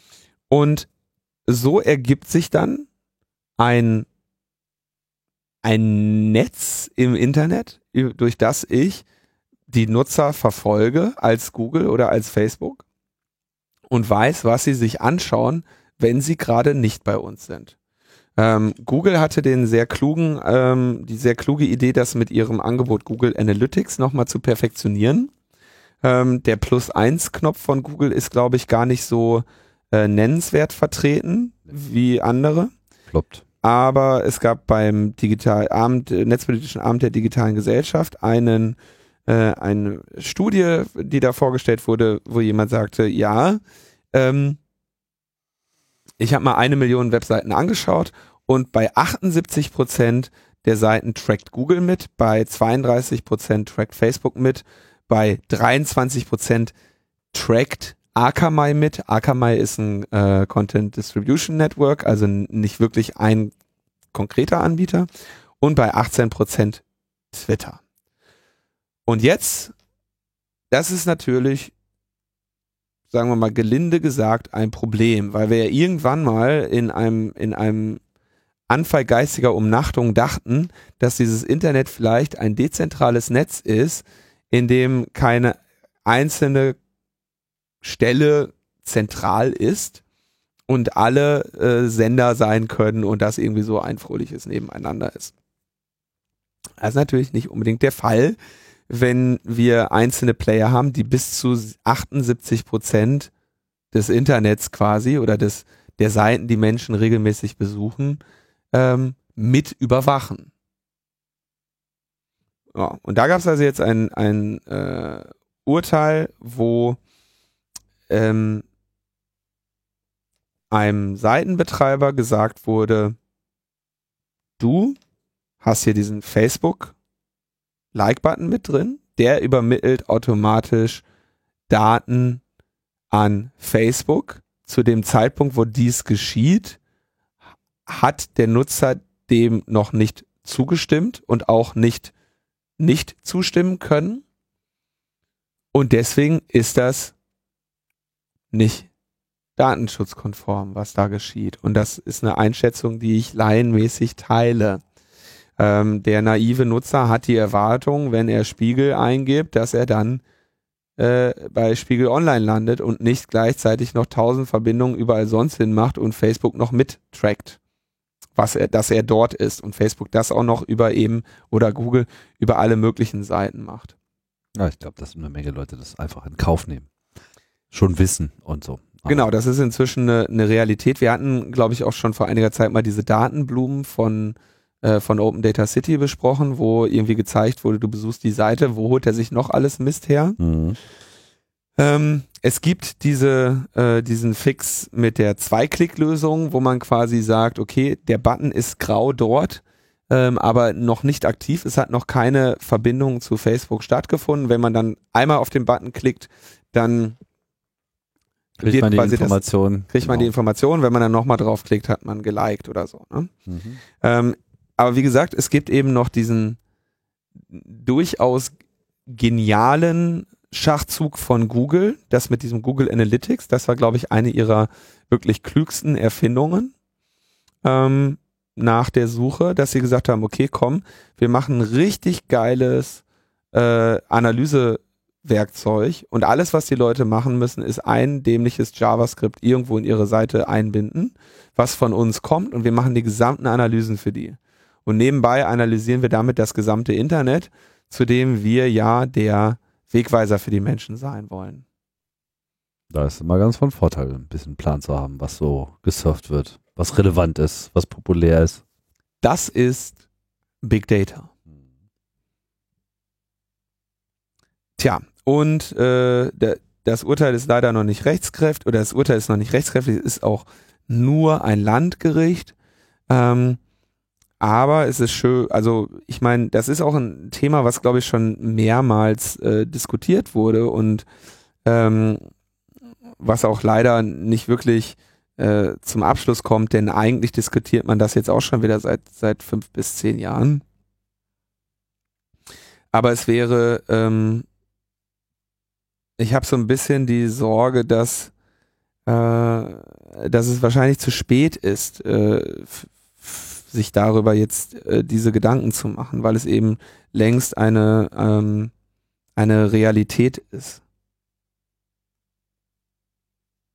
Ja, es ist vor allem auch die Frage, ob das jetzt in der Form äh, Bestand haben wird, ob, ob auch die rechtliche äh, Beurteilung dessen ähm, Bestand haben wird, weil sie ja hier davon ausgehen, IP-Adresse ist automatisch Personenbezug etc. Mhm. Ist, ist schwierig, ich meine, ich bin da auch sehr ähm, gespalten. Ich meine, diese ganze, das ganze Embedding ist ja etwas, was eigentlich das, das Web einfach auf eine unglaubliche Art und Weise nützlich gemacht hat. Also man kann Ja. sich ja das Web ohne Embedding gar nicht vorstellen. Natürlich bedeutet Embedding nicht automatisch Tracking. Also man könnte ja dieses ganze Embedden auch ohne Tracking machen. Nur Macht Glaub halt keiner. ist, ist das ja auch, sagen wir mal, durchaus auch, ich meine, in dem Moment, wo ich Embedding anbiete, wird ja auch eine Dienstleistung von mir in Anspruch genommen. Ja, also wenn ich jetzt hier so ein, was weiß ich, so wie YouTube Videos embedden, ihr dürft das in euren Webseiten anzeigen und so weiter. Man gibt ja auch etwas, ja. Und äh, in gewisser Hinsicht ist es ja auch legitim, darüber dann Statistiken zu führen, äh, etc. Schwierig wird es natürlich wirklich an der Stelle, wo die Personen sichtbar werden. Also wir könnten zum Beispiel auch, glaube ich, sehr einfach einen äh, den, den Embedding äh, Logbuch Netzpolitik 175 Button anbieten, den dann jeder in seine Webseite einbauen kann. Und der- 70? Das ist doch gerade 175. Und dann so, würde, ja, mhm. dann wäre das quasi, würden wir euch einen kleinen String geben, den baut ihr in eure Seite ein und wenn die Seite besucht wird, holt äh, sich das Teil halt äh, Daten über die Episode von logbuchnetzpolitik.de und wenn es abgespielt wird, auch die MP3 und dann hätten wir mit sehr einfachen Mitteln, also muss man gar nicht großartiges machen, kann man schon allein aus den Browser-Logs sehen, wie viele Leute eure Seite besucht haben. Ja. Ja, bis auf die wenigen, die jetzt irgendwie mit NoScript oder so äh, sie am Laden von externen Ressourcen gehindert haben. Und wie viele dabei auf Play gedrückt haben. Da wären nur noch wenige Zeilen Code notwendig, um ein Affiliate-Programm zu machen und die mageren 57 Flatter, die da rumkrebsen, mit euch zu teilen. Aber dafür würden wir halt eure Nutzer tracken und unsere Datenschutzpolicy ist mal wirklich eisern. Denn wir haben keinen Datenschutz. Wir analysieren alles. Wir speichern alles. Das nennst du eisern. Wir machen Big Data. Das finde ich ja jetzt ein- das falsche Wort. Zieh mir mein Eisern nicht in den Schmutz. ähm, ja, das mit dem äh, Embeddable Player hätte ich übrigens schon am liebsten seit zwei Jahren schon äh, am Laufen, aber das ist sozusagen einfach aus technischen Gründen noch nicht erfolgt. Wird auch sicherlich kommen, sicherlich nicht mit äh, Personentracking. Warum nicht? Wie wollen wir denn Logbuch Netzpolitik sonst irgendwann mal an Google oder Facebook verkaufen? Du, wir setzen einfach hier auf eine informierte äh, und loyale Community und so gehen wir auch mit dir um. Das ist das Prinzip. Na gut. Hier gibt es kein Sellout. Da fällt mir übrigens noch ein, ne? Äh, achso, ich will jetzt nicht wieder schon wieder zu diesem Big Data zurück. Das hat mich wirklich aufgewühlt irgendwie. Ich merke schon. Ja. Ich merke schon. Hobrauner. Weißt du, was mich noch mehr aufgeregt hat? Sind wir jetzt durch mit dem Thema schon? Äh, Landes, äh, Landgericht-Urteil in Düsseldorf, ja. Also ich glaube jetzt nicht, dass Facebook gerade da sitzt und weint. Das wahrlich nicht. Nee, äh, wir nehmen das jetzt einfach mal zur Kenntnis und äh, äh, erkennen an, dass es äh, ein, ein, ein, ein, ein Problem ist. Und da wir ja hier eigentlich nur eure Berichterstatter sind, haben wir jetzt Bericht erstattet. Wir sind, was übrigens, wer übrigens auch trackt wie nichts Gutes, ne? Und wahrscheinlich noch viel mehr und noch viel schlimmer, sind die Konkurrenten von Google, also die anderen, die uns Werbung einblenden, wenn die Werbung nicht sowieso schon von Google kommt, ja. Also Werbenetzwerke äh, sind da ähnliche, äh, ähnlich äh, unschöne äh, Erscheinungen. Und deswegen ist, glaube ich, in der heutigen Zeit leider die Nutzung eines äh, Tracker-Blockers ähm, und eines Werbeblockers und aller Blocker, die es so gibt, unerlässlich. Eine Sache sollten wir vielleicht noch erwähnen, was ist nämlich, glaube ich, noch nicht getan, ähm, aber den Link hier in der Liste. Gibt da dieses schöne äh, Projekt, was auch zuletzt auf dem netzpolitischen Abend vom, von der digitalen Gesellschaft vorgestellt wurde von einem anderen Tim, Tim äh, Liebert oder Leibert, der äh, einfach mal den Spieß umgedreht hat und in so einem ja in so einem GUI-losen virtuellen Maschine Webseiten geladen hat und dann einfach äh, dynamisch allen aufpoppenden Tracking äh, Requests gefolgt ist und die kartografiert hat. Äh, nennt sich Web X-Ray. Schöne Sache und hat mit äh, relativ wenig Aufwand da eine riesige Datenbank aufgebaut, die er auch frei zur Verfügung stellt zur Analyse, wo man eben dann einfach auch genau diese Daten dann heraus äh, liest, du dir anfangs schon präsentiert hast. Und da gibt es auch Source Code und da kann man auch nochmal drauf schauen und äh, vielleicht selber mit rum experimentieren. Jo. Ja. Jetzt kommen wir zum nächsten Thema. Hammer. Also. Bullshit. Made in somewhere else. Erklär mal, ich, äh, deine Notizen sind ja wirklich so mysteriös, dass ich manchmal gar nicht weiß, worauf du hinaus willst. Also ich wurde, äh, du erlebst immer so Sachen. Ich wurde, ich wurde gefragt, ja. ob ich denn nicht bitte ähm, zu einer Studie, äh, einer Veröffentlichung äh, Auskunft geben kann zu der Gefahr, die da einige Forscher festgestellt haben für unsere Demokratie. Nichts, we nichts, nicht weniger als unsere Demokratie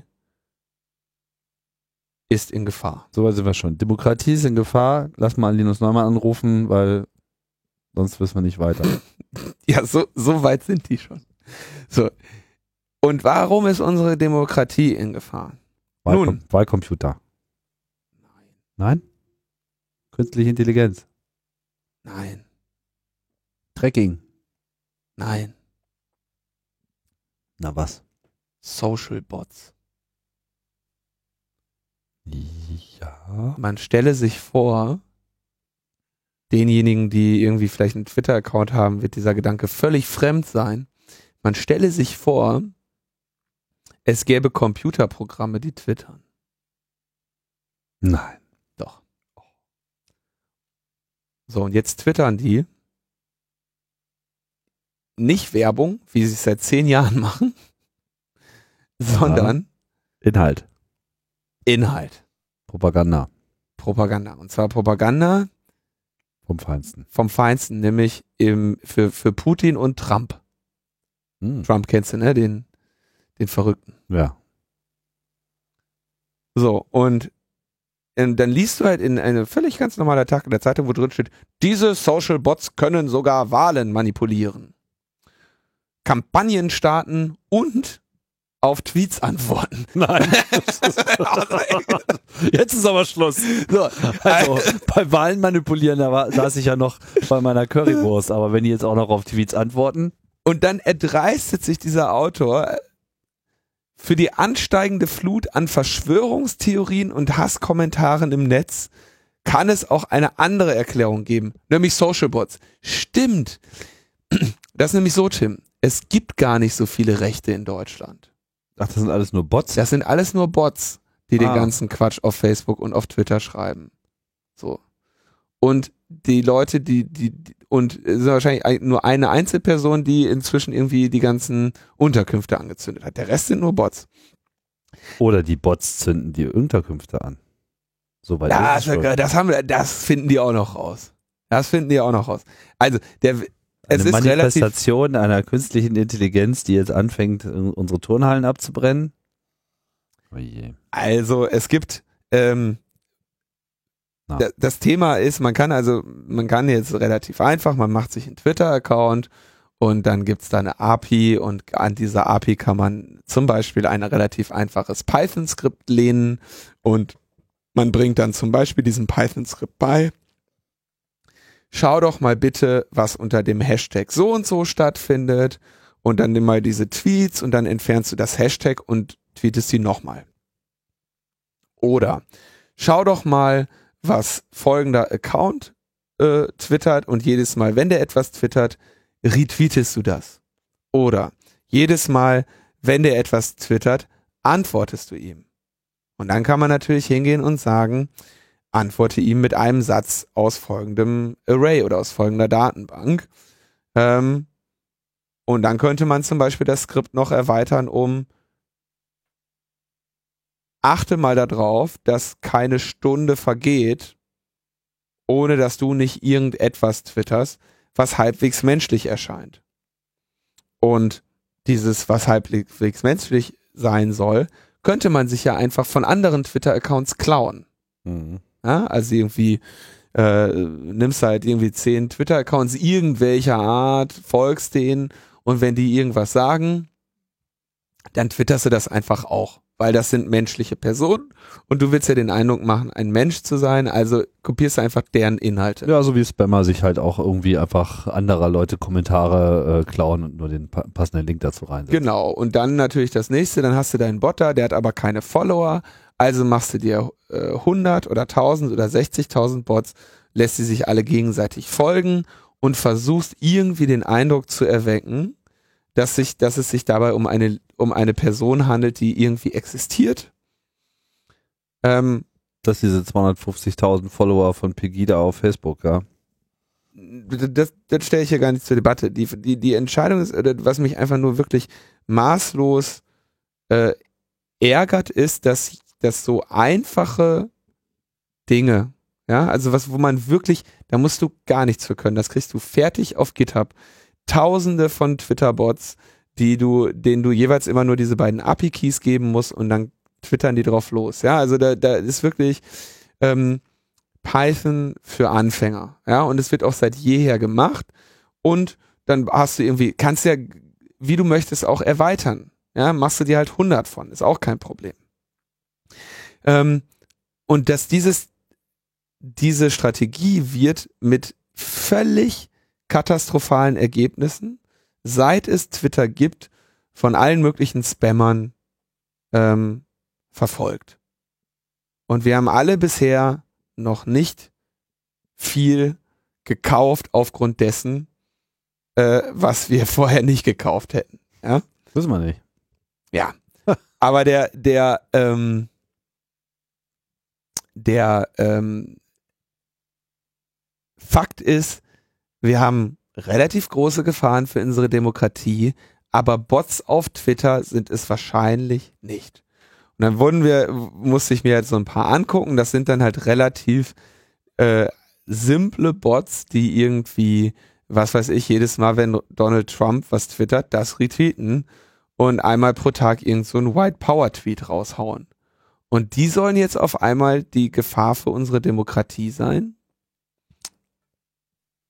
Ich glaube nicht. Was allerdings passiert, ähm, ist folgendes. Du kannst ja mit diesen Bots machen, was du möchtest. Wenn du davon mal einfach mal ein paar tausend hast, das können ja auch von mir aus gestohlene Accounts sein, äh, wo du, äh, die du dir dann in deine Bot-Herde äh, mit aufnimmst. Damit kannst du Leute mitunter ganz schön ärgern. Sagen wir mal, ich habe 60.000 davon. Und jetzt möchte ich dich einfach mal ärgern weil du mich, weil du mich unterbrochen hast. In meinem schönen Rache. das machst du nicht nochmal. Dann könnte ich jetzt meine Bot-Herde ähm, nehmen und sagen, menschene doch mal jede Minute den Tim mit einem anderen Account. Und dann vibriert dein iPhone hier noch öfter als ohnehin schon und dann, dann störe ich quasi massiv deine Kommunikation. Ja. Meine Social Media Experience geht dahin. Das wäre jetzt so ein Fall, also das passiert auch, das passiert auch tatsächlich. Ähm, mehrere, also ich kenne mehrere Journalisten, denen das passiert ist, die dann halt irgendwie von so Bot-Herden ähm, beleidigt werden. Ja, also da hat dann halt jemand wirklich viele tausend Bots und kommt einfach, du kommst quasi mit dem Blocken nicht hinterher, weil er dich immer wieder von einem anderen Account anspricht und beleidigt äh, und kann dir so halt wirklich dein Leben äh, unschön äh, werden lassen, weil er dir, weil er dir einfach diesen Account zunagelt äh, mit mit mit äh, Mentions und mit mit Nachrichten oder sonst was. Ja, Gamergate, ne? Da ist das auch massiv Genau, das ist auch massiv Passiert. passiert. dass Leute da halt belästigt werden. Das ist ein sehr unschönes Phänomen, ähm, aber eben auch bei aller Liebe keines, was jetzt irgendwie besonders neu wäre, was besonders originell wäre oder was eine Gefahr für unsere Gesellschaft in ihren Grundfesten darstellt, als dass jetzt plötzlich Wahlen mit Twitter-Bots gewonnen werden. Also das halte ich für eine, für eine äußerst gewagte These, die jetzt hier in diesem Artikel vertreten wird. Ich hoffe, dass die Wissenschaftler, die diese Studie veröffentlicht haben, diese These nicht auch noch irgendwie vertreten haben. Ich habe allerdings die Studie ähm, inhaltlich n- immer nur von Dritten äh, geschildert bekommen. Insofern äh, muss ich da äh, vorsichtig sein, was jetzt da tatsächlich an Aussage getroffen wurde oder nicht. Du meinst den Artikel in der Welt, ne?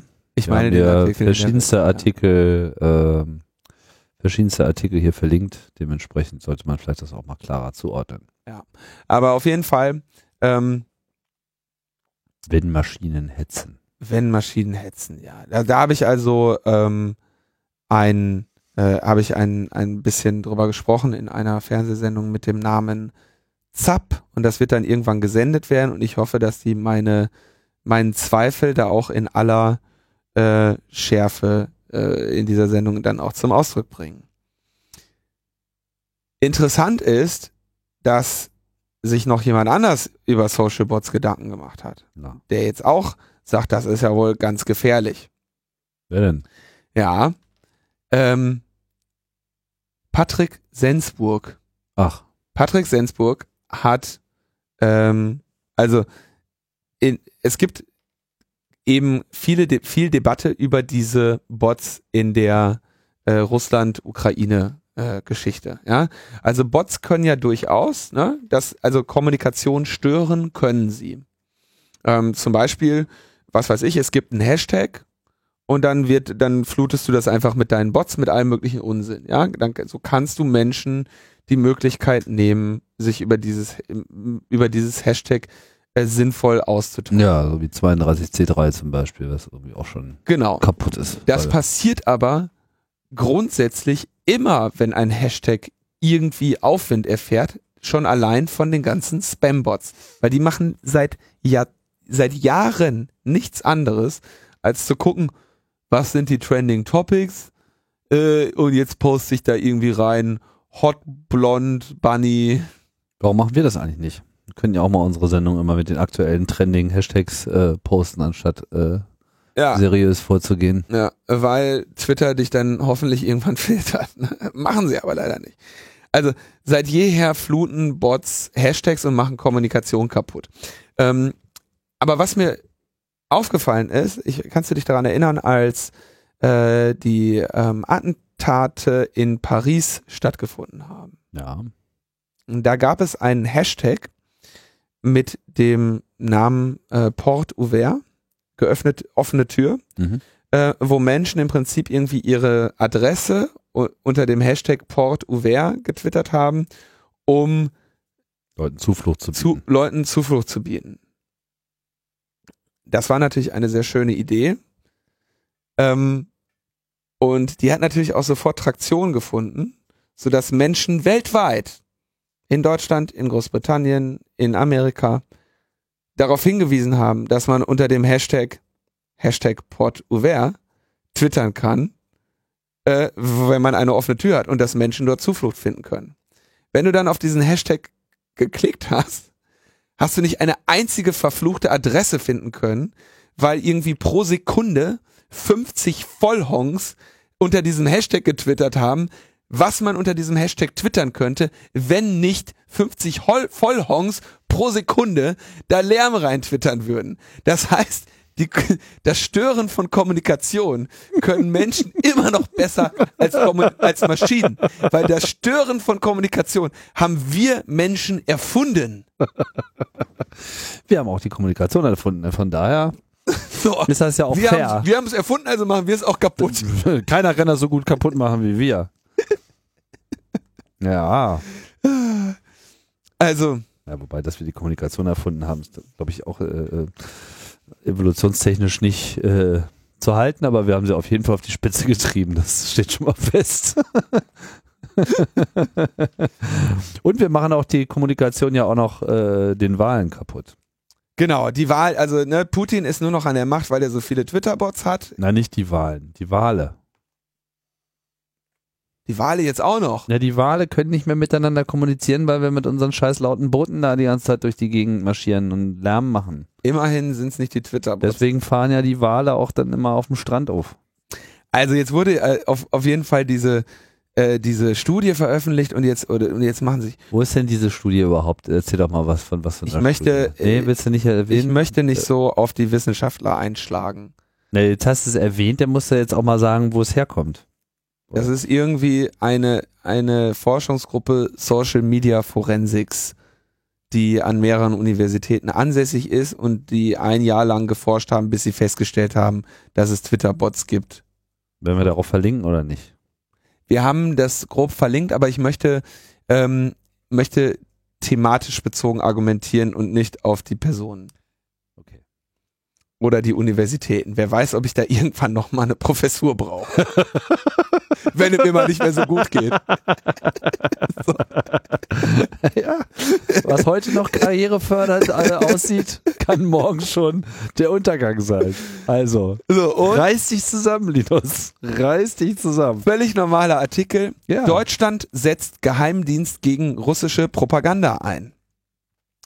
Der Bundesnachrichtendienst überwacht verstärkt die russische Propaganda. Dazu hat der BND eine eigene Arbeitsgruppe gegründet. So, und die äh, schauen sich jetzt die, die russische Propaganda an und dann äh, wird hier viel zitiert und so. Ähm, äh, Propaganda ist eine Waffe und so weiter, äh, haben wir alles schon gemacht. Und Erster Weltkrieg hatten wir auch Propaganda. Ähm, und dann äh, bla bla bla bla bla bla bla. Und jetzt kommt's. Ich könnte mir vorstellen. Wer ist ich? Du. Kommt gleich. Ich könnte mir vorstellen, dass unabhängige Organisationen versuchen, die Kommunikationskanäle der staatlichen Trolle offenzulegen, sagt Patrick Sensburg. Und der immer so neben, nebenbei äh, Vorsitzender des NSA-Untersuchungsausschusses ist mhm. und CDU-Politiker. Ja. Und sagt, Verbote und Blockaden helfen nicht und wären ein Verstoß gegen die Meinungsfreiheit. Ja, also Meinungsfreiheit für Bots. Ja, da sind wir wieder. Also du merkst, es ist alles eine große Verschwörung. Denn, und jetzt kommt's, Patrick Sensburg, ja, also ich glaube, ich habe ungefähr ähm, herausgearbeitet, wie groß ich das Bedrohungspotenzial von Social Bots für die Demokratie und die Grundfeste unserer Gesellschaft halte. Ich fasse es mal zusammen mit gering. überschaubar. Überschaubar. Mhm.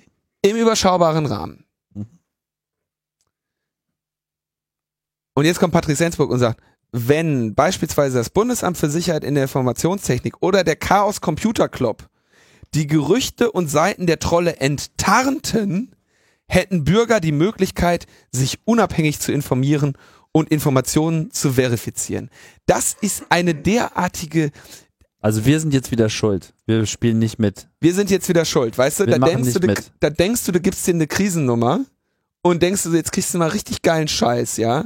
Und dann lässt sich der Bundestag von irgendwie so einem Exploit-Baukasten von vor 20 Jahren ownen und du sollst irgendwie auf Twitter Trolle identifizieren. Das kann doch nicht ihren Ernst sein. Also Ja. ich meine, du, du erkennst diese Trolle, äh, diese, diese Bots, erkennst du irgendwie sowas von einfach, weil die so dumm sind, ja. Also ich meine, du kannst einfach nicht, vielleicht nochmal ein kleiner für Exkurs. Vorstellungen haben vom CCC ist echt unglaublich. Vor allem, was die für Vorstellungen haben von diesen wisst. paar Python-Skripts, die Trump retweeten. So, ich meine, also es gibt ja diesen Turing-Test, der äh, im Prinzip sagt, der ein, eine künstliche Intelligenz besteht den Turing-Test, wenn ein Mensch sie nicht mehr von einem Menschen unterscheiden kann. Es gibt da irgendwie so das chinesische Zimmer und was man sich da alles so als Setup äh, überlegt hat. Ne? Aber das der, die, die eigentliche Idee ist, du chattest mit einem Menschen oder mit einer Maschine und du weißt es nicht und du musst es herausfinden. Und seit vielen Jahrzehnten versuchen Menschen, künstliche Intelligenzen zu bauen, die im Prinzip den Turing-Test bestehen. Und es gelingt ihnen, wenn immer der Themenbereich sehr stark eingeschränkt ist. Also du bekommst, hast auf Seiten äh, irgendwelche Assistenten, ja, die dann, oder Assistentinnen, die dann da reinkommen, je nachdem, was das für eine Seite ist, hast du auch mal eine Assistentin und die berät dich dann, ja, und dann sagst du, äh, ich interessiere mich für Kondensatoren. Und dann sagen die, ah, äh, klick doch mal hier auf Kondensatoren, kommst zur Seite mit den Kondensatoren. Wie viel Verrat möchtest du denn? Dann sagst du ein Verrat. Dann sagen die, wir haben nur einen, einen Verrat-Kondensator und der ist nicht in der Kondensatorenabteilung, sondern in der Autotuning-Abteilung oder sowas. Ja?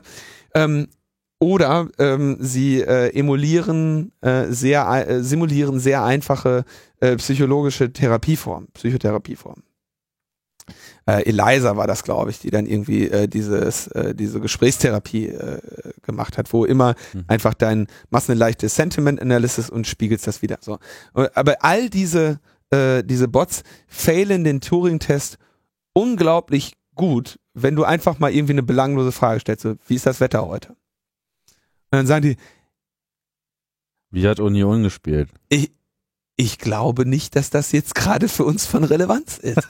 Möchtest du vom Thema ablenken? Oder du sagst irgendwie so, äh, du, du wirst mal obszön äh, zu so einem äh, zu so einem Ding. Dann sagen die so, oh. also die Versuch, du merkst also relativ schnell, dass du es dann nicht mit Menschen zu tun hast. Und das ist im Prinzip das, was diese Bots auch tun müssten. Du meinst, verloren haben wir, wenn die künstliche Intelligenz cool ist? Also ich ehrlich gesagt finde ich Intelligenz künstliche Intelligenz ist jetzt schon cooler als wir.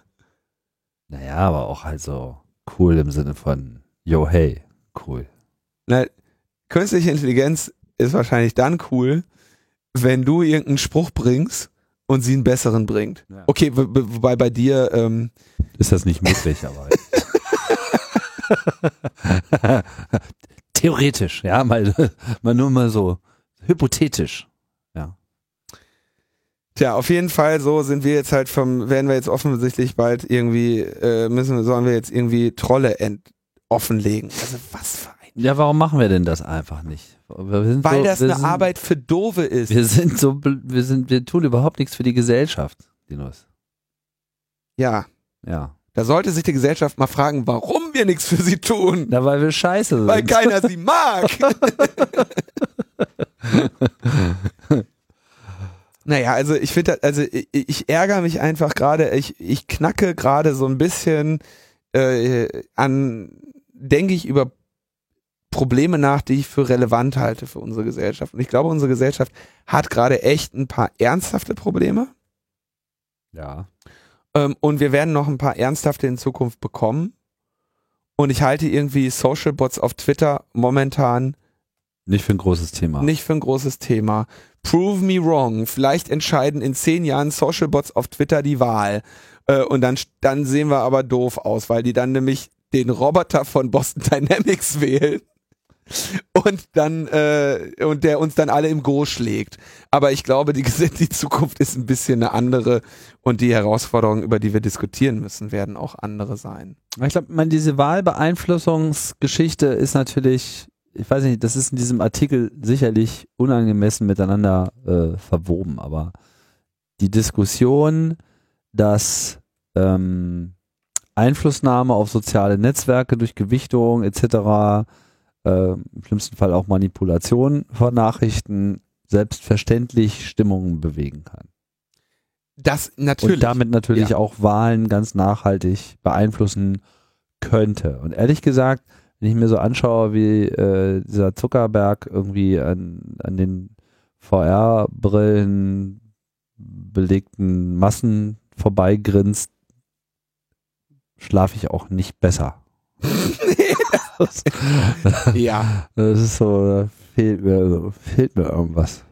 Ähm, aber das aber ist ein anderes Thema. Seitdem es Öffentlichkeit, also die Idee, die Öffentlichkeit zu beeinflussen, ist so alt wie der öffentliche Raum. Oder sogar vielleicht erst so alt wie die Demokratie, weil es da zum ersten Mal notwendig war, die Öffentlichkeit zu beeinflussen. Und vorher konnte man einfach draufhauen.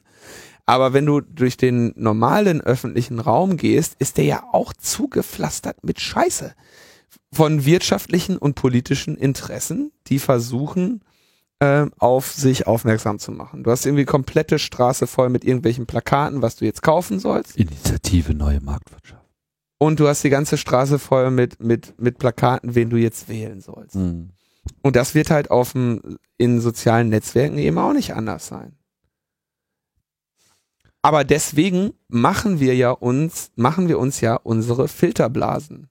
Und das heißt, der, der, der Effekt, der dem entgegensteht, ist, dass wir uns die Menschen, denen wir folgen, auswählen.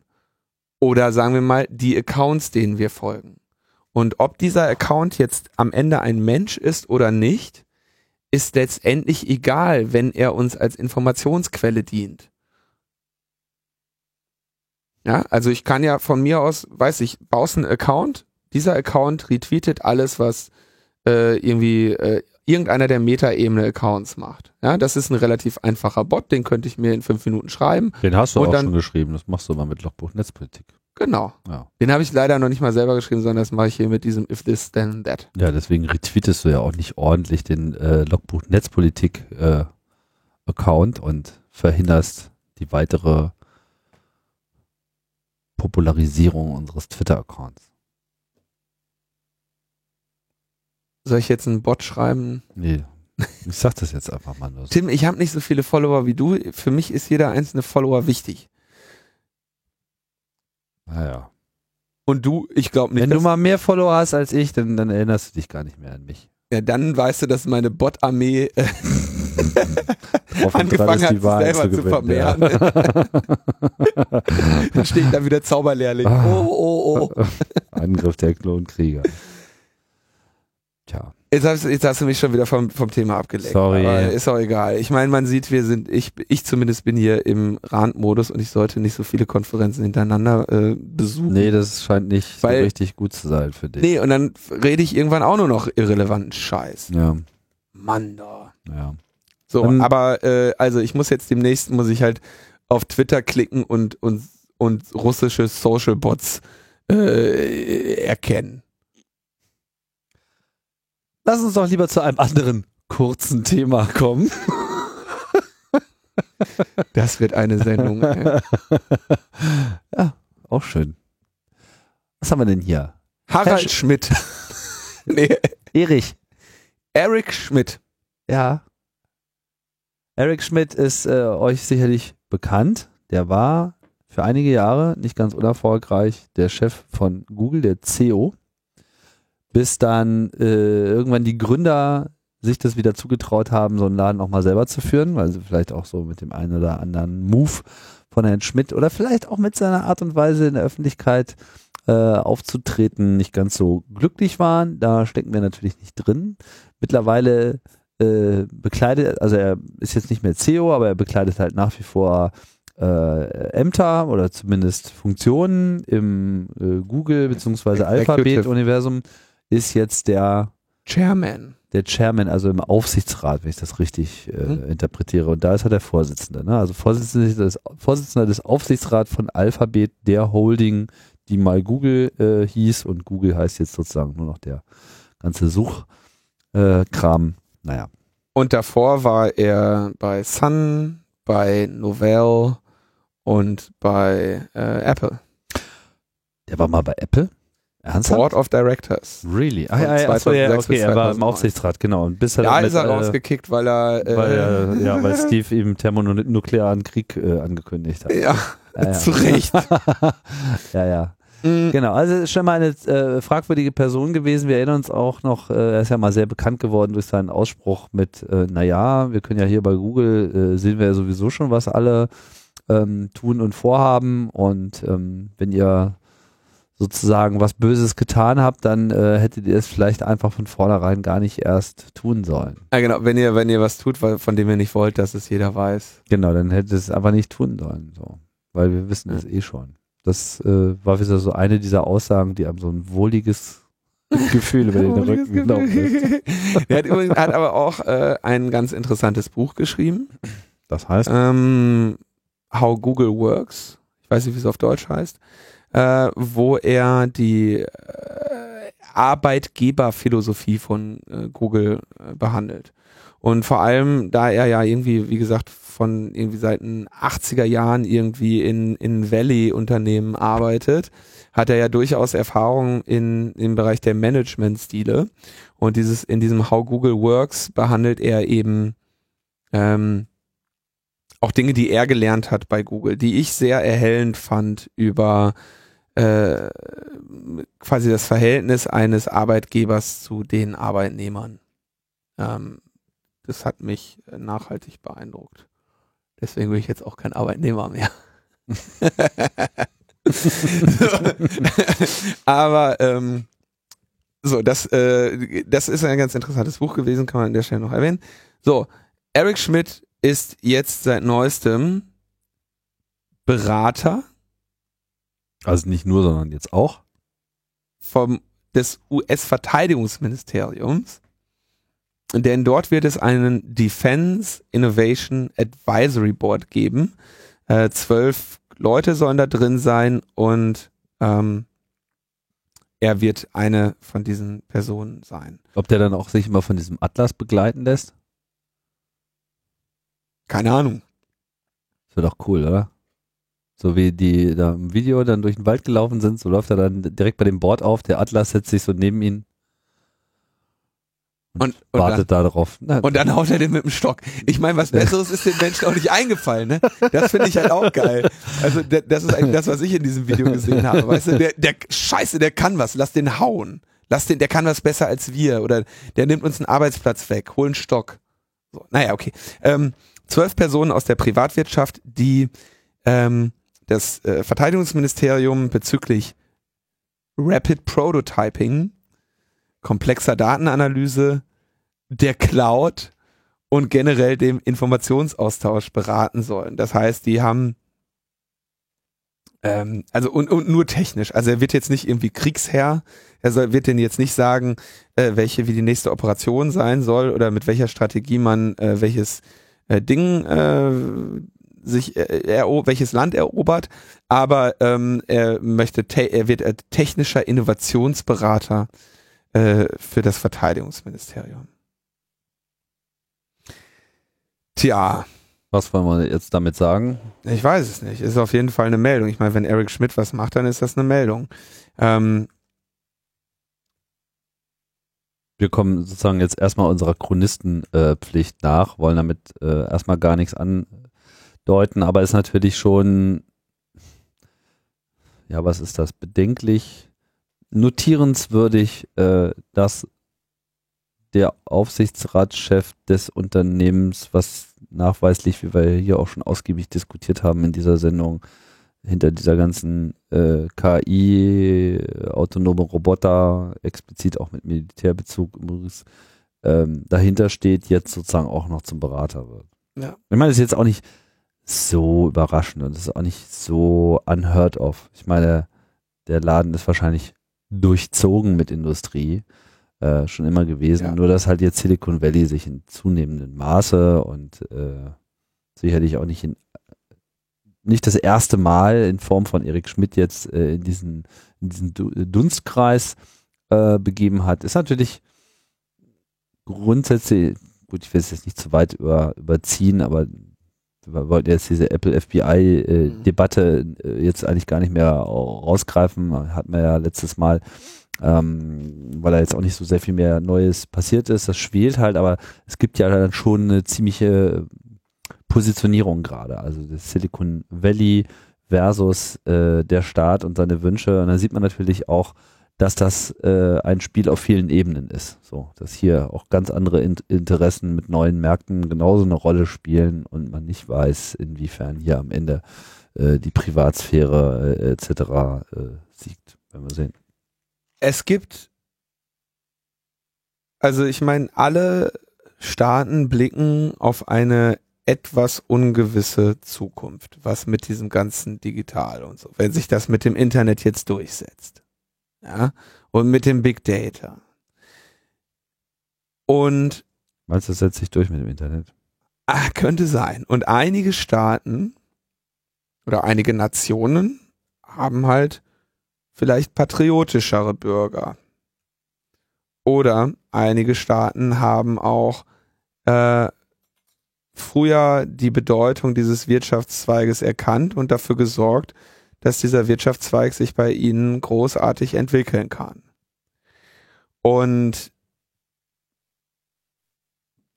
diese Staaten haben gerade ganz gut kacken, weil sie wirtschaftlich gerade äh, sehr profitieren von ihrer äh, Vorreiterstellung in diesen Bereichen. Und weil sie natürlich auch, wenn dann eine enge Zusammenarbeit zwischen großen, wichtigen Organisationen in diesem Bereich und der Regierung stattfindet, ähm, sich, sage ich mal, zumindest sicher sein können, dass sollte eines dieser Unternehmen dem Staat richtig krass an die Karre pissen können, dass sie das wenigstens früh genug erfahren. Ähm, und ich erinnere mich, dass irgendwie äh, Julian Assange ja irgendwie schon vor einiger Zeit dem äh, Eric Schmidt vorgeworfen hat, dass Google irgendwie seit so und so vielen Jahren, seit über zehn Jahren äh, mit der NSA äh, kooperiere im Bereich der Datensuche und Organisation und so. Da hatte äh, Schmidt das dementiert und wir haben mit dieser ganzen Apple äh, FBI-Geschichte eigentlich gerade in der Öffentlichkeit so einen Eindruck gehabt von davon, dass die Konzerne, das Valley, ähm, auf Distanz geht von staatlichen Interessen, insbesondere der USA. Und der Schritt, dass so ein äh, Schmidt sagt, ach ja, so ein Beraterposten fürs Militär, der steht mir doch gut zu Gesicht als jemand, der mehr oder weniger die größte Datensammlung der Welt hat äh, und irgendwie autonome Roboter äh, steuert und äh, nebenbei übrigens euer E-Mail-Provider ist, liebe Freunde, weil, weil jeder seine Mail bei dem hat. Ähm, da erkennt man dann den Bereich der Entwicklung der Zukunft, der, den ich irgendwie mit Sorge betrachte, nämlich eine äh, Vermischung ähm, dieser wirtschaftlichen und militärischen und damit eben auch äh, ideologischen Bestrebungen, die irgendwo vorherrschen. Und äh, das äh, beobachte ich mit äh, zunehmendem Unbehagen, wie dieses Internet, was mal so als schönes dezentrales Netzwerk, in dem wir alle irgendwie rum äh, Dingsen gestartet ist, sich langsam zu einer riesigen ähm, zentralen Datensammelstelle wandelt. Und ähm, zentralen Datensammelstellen stehe ich ja grundsätzlich äh, sehr, sehr skeptisch gegenüber. Und in diesen Entwicklungen, die wir jetzt hier sehen, äh, spiegelt sich auch wieder, warum der Chaos Computer Club seit über 30 Jahren sagt, das ist nicht gut. Das ist einfach nicht gut. Beziehungsweise, um das auch gleich nochmal zu betonen, der CCC, wenn er gut drauf ist, äh, Chancen und Risiken benennt. Wenn er gut drauf ist, Chancen auch. Ja. ähm, naja, ich habe ja am Anfang der Sendung äh, ja auch vielleicht so ein bisschen eine, mal aus Sicht des, des Big Data und die Chancen und so weiter. Ja, also ich meine, da sind natürlich auch Chancen drin. Natürlich, das wird alles ein, das wird ein, da die Technik wird im Zweifelsfalle immer ausreichend noch zum Vorteil aller äh, sich entwickeln. Ja, also ich glaube auch, dass auch heute äh, niemand sagen würde, oh mein Gott, die Welt war aber besser ohne Smartphones. Ja, also wir haben da ein ausreichendes ähm, Potenzial im wirtschaftlichen Bereich, im Bereich des Zusammenlebens, die Bedürfnisse der Menschen werden in der Regel gedeckt, zumindest dem, des größeren Teils der Menschen. Das äh, ist ja eigentlich die Definition von äh, Kapitalismus, ja, dass das irgendwie zumindest noch genug Bedürfnis, also es ist jedes Bedürfnis, was in ausreichend großer Zahl vorhanden ist, äh, gedeckt wird und zwar einfach ganz dadurch, dass, dass irgendjemand hingeht und es monetarisiert. Das ist ja ähm, Gebot und Nachfrage. Genau, ist ja eigentlich erstmal auch gar kein so gar keine so schlechte Idee. Das einzige Problem sind eben diese Akkumulationen, die dann immer mehr stattfinden zu einzelnen großen Konzernen, die sich am Ende ähm, alle Geschäfts- oder die dann sich am Ende Geschäftsbereiche aneignen. Und das ist dann irgendwie im Automobilbereich zu sehen, gibt dann wenige Autohersteller, die sich den Markt aufteilen. Das ist in, in allen möglichen Bereichen zu sehen. Und wenn es zu wenig, äh, wenn es zu zentral wird, dann geht man irgendwo hin und zerschlägt die. Aber was machst du mit einer Informationsgesellschaft, wo es einfach schon heute klar ist, dass es einfach nur, sagen wir mal, drei, vielleicht vier große Datensammelstellen weltweit geben wird? aus denen sich dann alles ab und herleiten soll. Naja, ich meine, wenn wir auf die Spur kommen, langsam mal das äh, zu sehen, dass diese Datensammelstellen nicht weggehen, aber man vielleicht sich mal darauf konzentrieren sollte, sie auch als öffentliches Gut zu verstehen, äh, dann äh, wäre ja da sozusagen noch was zu holen. Das äh, verstehe ich jetzt gerade nicht. Also öffentliches Gut, ein, ein multinationales öffentliches Gut? Na, wir beklagen die Macht von Google, weil sie halt sehr viel äh, Aufwand stecken, zum Beispiel in das Aufbauen eines Webindexes. Und das ist natürlich nichts, was jetzt ein Unternehmen mal so eben nebenbei auch noch machen könnte, auch wenn es an manchen Fronten äh, einfacher wird. Aber es wird ja auch für Google einfacher. Von daher ist dieser ähm, dieser Aufwand schwer zu treiben, weil wer jetzt heute damit startet, äh, sich selbst bei maximalem technischen Erfolg äh, einfach nicht mehr in diese Position bringen kann, dass es sich in demselben Maße monetarisieren lässt. Nur trotz alledem wäre ja die Verfügbarkeit eines Suchindizes für alle und nicht nur für Google durchaus aus vielen Erwägungen heraus sinnvoll, sowohl für die Wirtschaft als auch für die Gesellschaft etc warum dann nicht das Ganze einfach ein Suchindex genauso verstehen wie äh, das Straßen- und Datenleitungsnetz, dass man einfach an dieser Stelle einfach sagt, okay, wir müssen auch digital arbeiten und digitale Güter der Öffentlichkeit bereitstellen und dann ist das halt einfach mal ein europäisches äh, Projekt, wenn nicht sogar ein UN-Projekt. Ja, ich glaube, dass dieser Zug leider schon längst abgefahren ist. Also was ähm, man muss ja auch neidlos anerkennen, dass das, was Google macht, sie enorm gut machen. Ja, ja, keine Frage. Aufgrund der Daten, die sie haben, aufgrund der Art, wie sie mit diesen Daten umgehen und aufgrund des Antriebs und des Geldes, das sie haben, um solche Dinge zu entwickeln. Ja.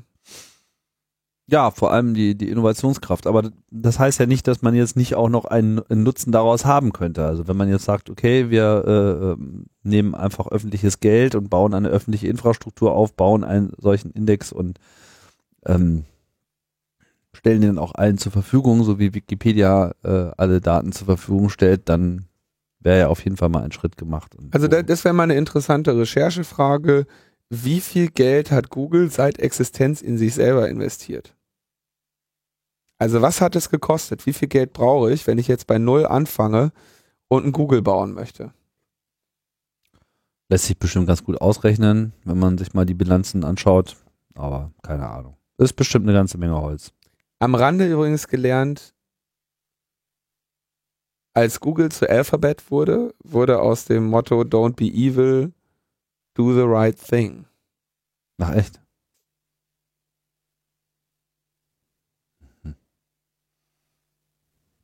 Das lassen wir jetzt mal so stehen.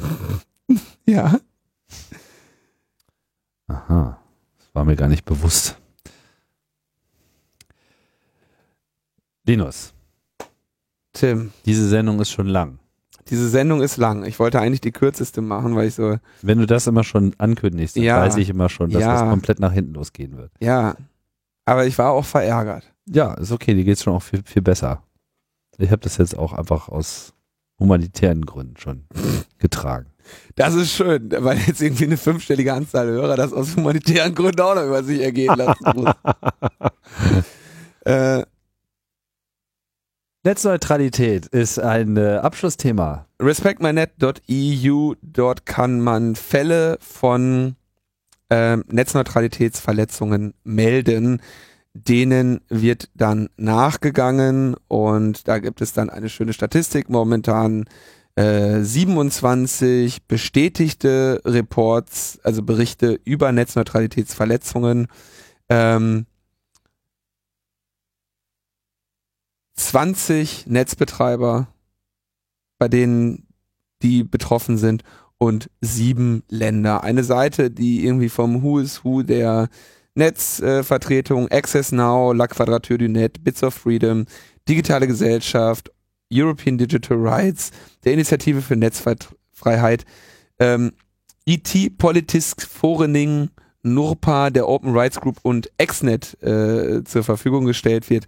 Wenn ihr also eine, einen Fall von Netzneutralität habt, der dort noch nicht ähm, mit drin ist, dann könntet ihr dort mal helfen, die zu sammeln. Wichtig ist ja, äh, oder ich denke, dass dort gesammelt wird, um eben zu sagen, hier, da, ne, das sind irgendwie die Dinger und so. Und ihr könnt auch bei den Existenten sagen, me too, den kann ich auch melden, den kenne ich auch. Und dann werden halt noch so schöne, äh, spannende äh, Listen und Analysen äh, darüber gemacht, wo sich diese Netzneutralitätsverletzungen äh, befinden. Grob Ähm. werden hier fünf verschiedene Arten von Netzneutralitätsverletzungen unterschieden. Also Zero Rating, also das kostenlose Bereitstellen eines äh, Dienstes beziehungsweise das Nicht-Anrechnen der Nutzung eines äh, Dienstes, wie wir das hier schon mehrfach besprochen hatten. Sowas gab es bei Wikipedia, sowas gab es bei Facebook mit Internet.org, sowas ist die Spotify Flatrate bei äh, T-Mobile etc. Dann diese Specialized Service Geschichte, die ja etwas schwammig äh, ist. Also wenn sozusagen ein Dienst hier bevorzugt eine Geschwindigkeit zum Beispiel, äh, ja, ich weiß gar nicht, wie das hier unterschieden wird, weil hier gibt es auch noch Prioritization, Blocking und Throttling. Also schwierig. Äh, müsst ihr dann selber vielleicht entscheiden, in welche Kategorie ihr das am besten packt. Und wenn es überhaupt nicht läuft, gibt es auch noch Other. Other ist dein Freund. Jo. Klickt ihr rein. Ja, Ja. ja. Ja.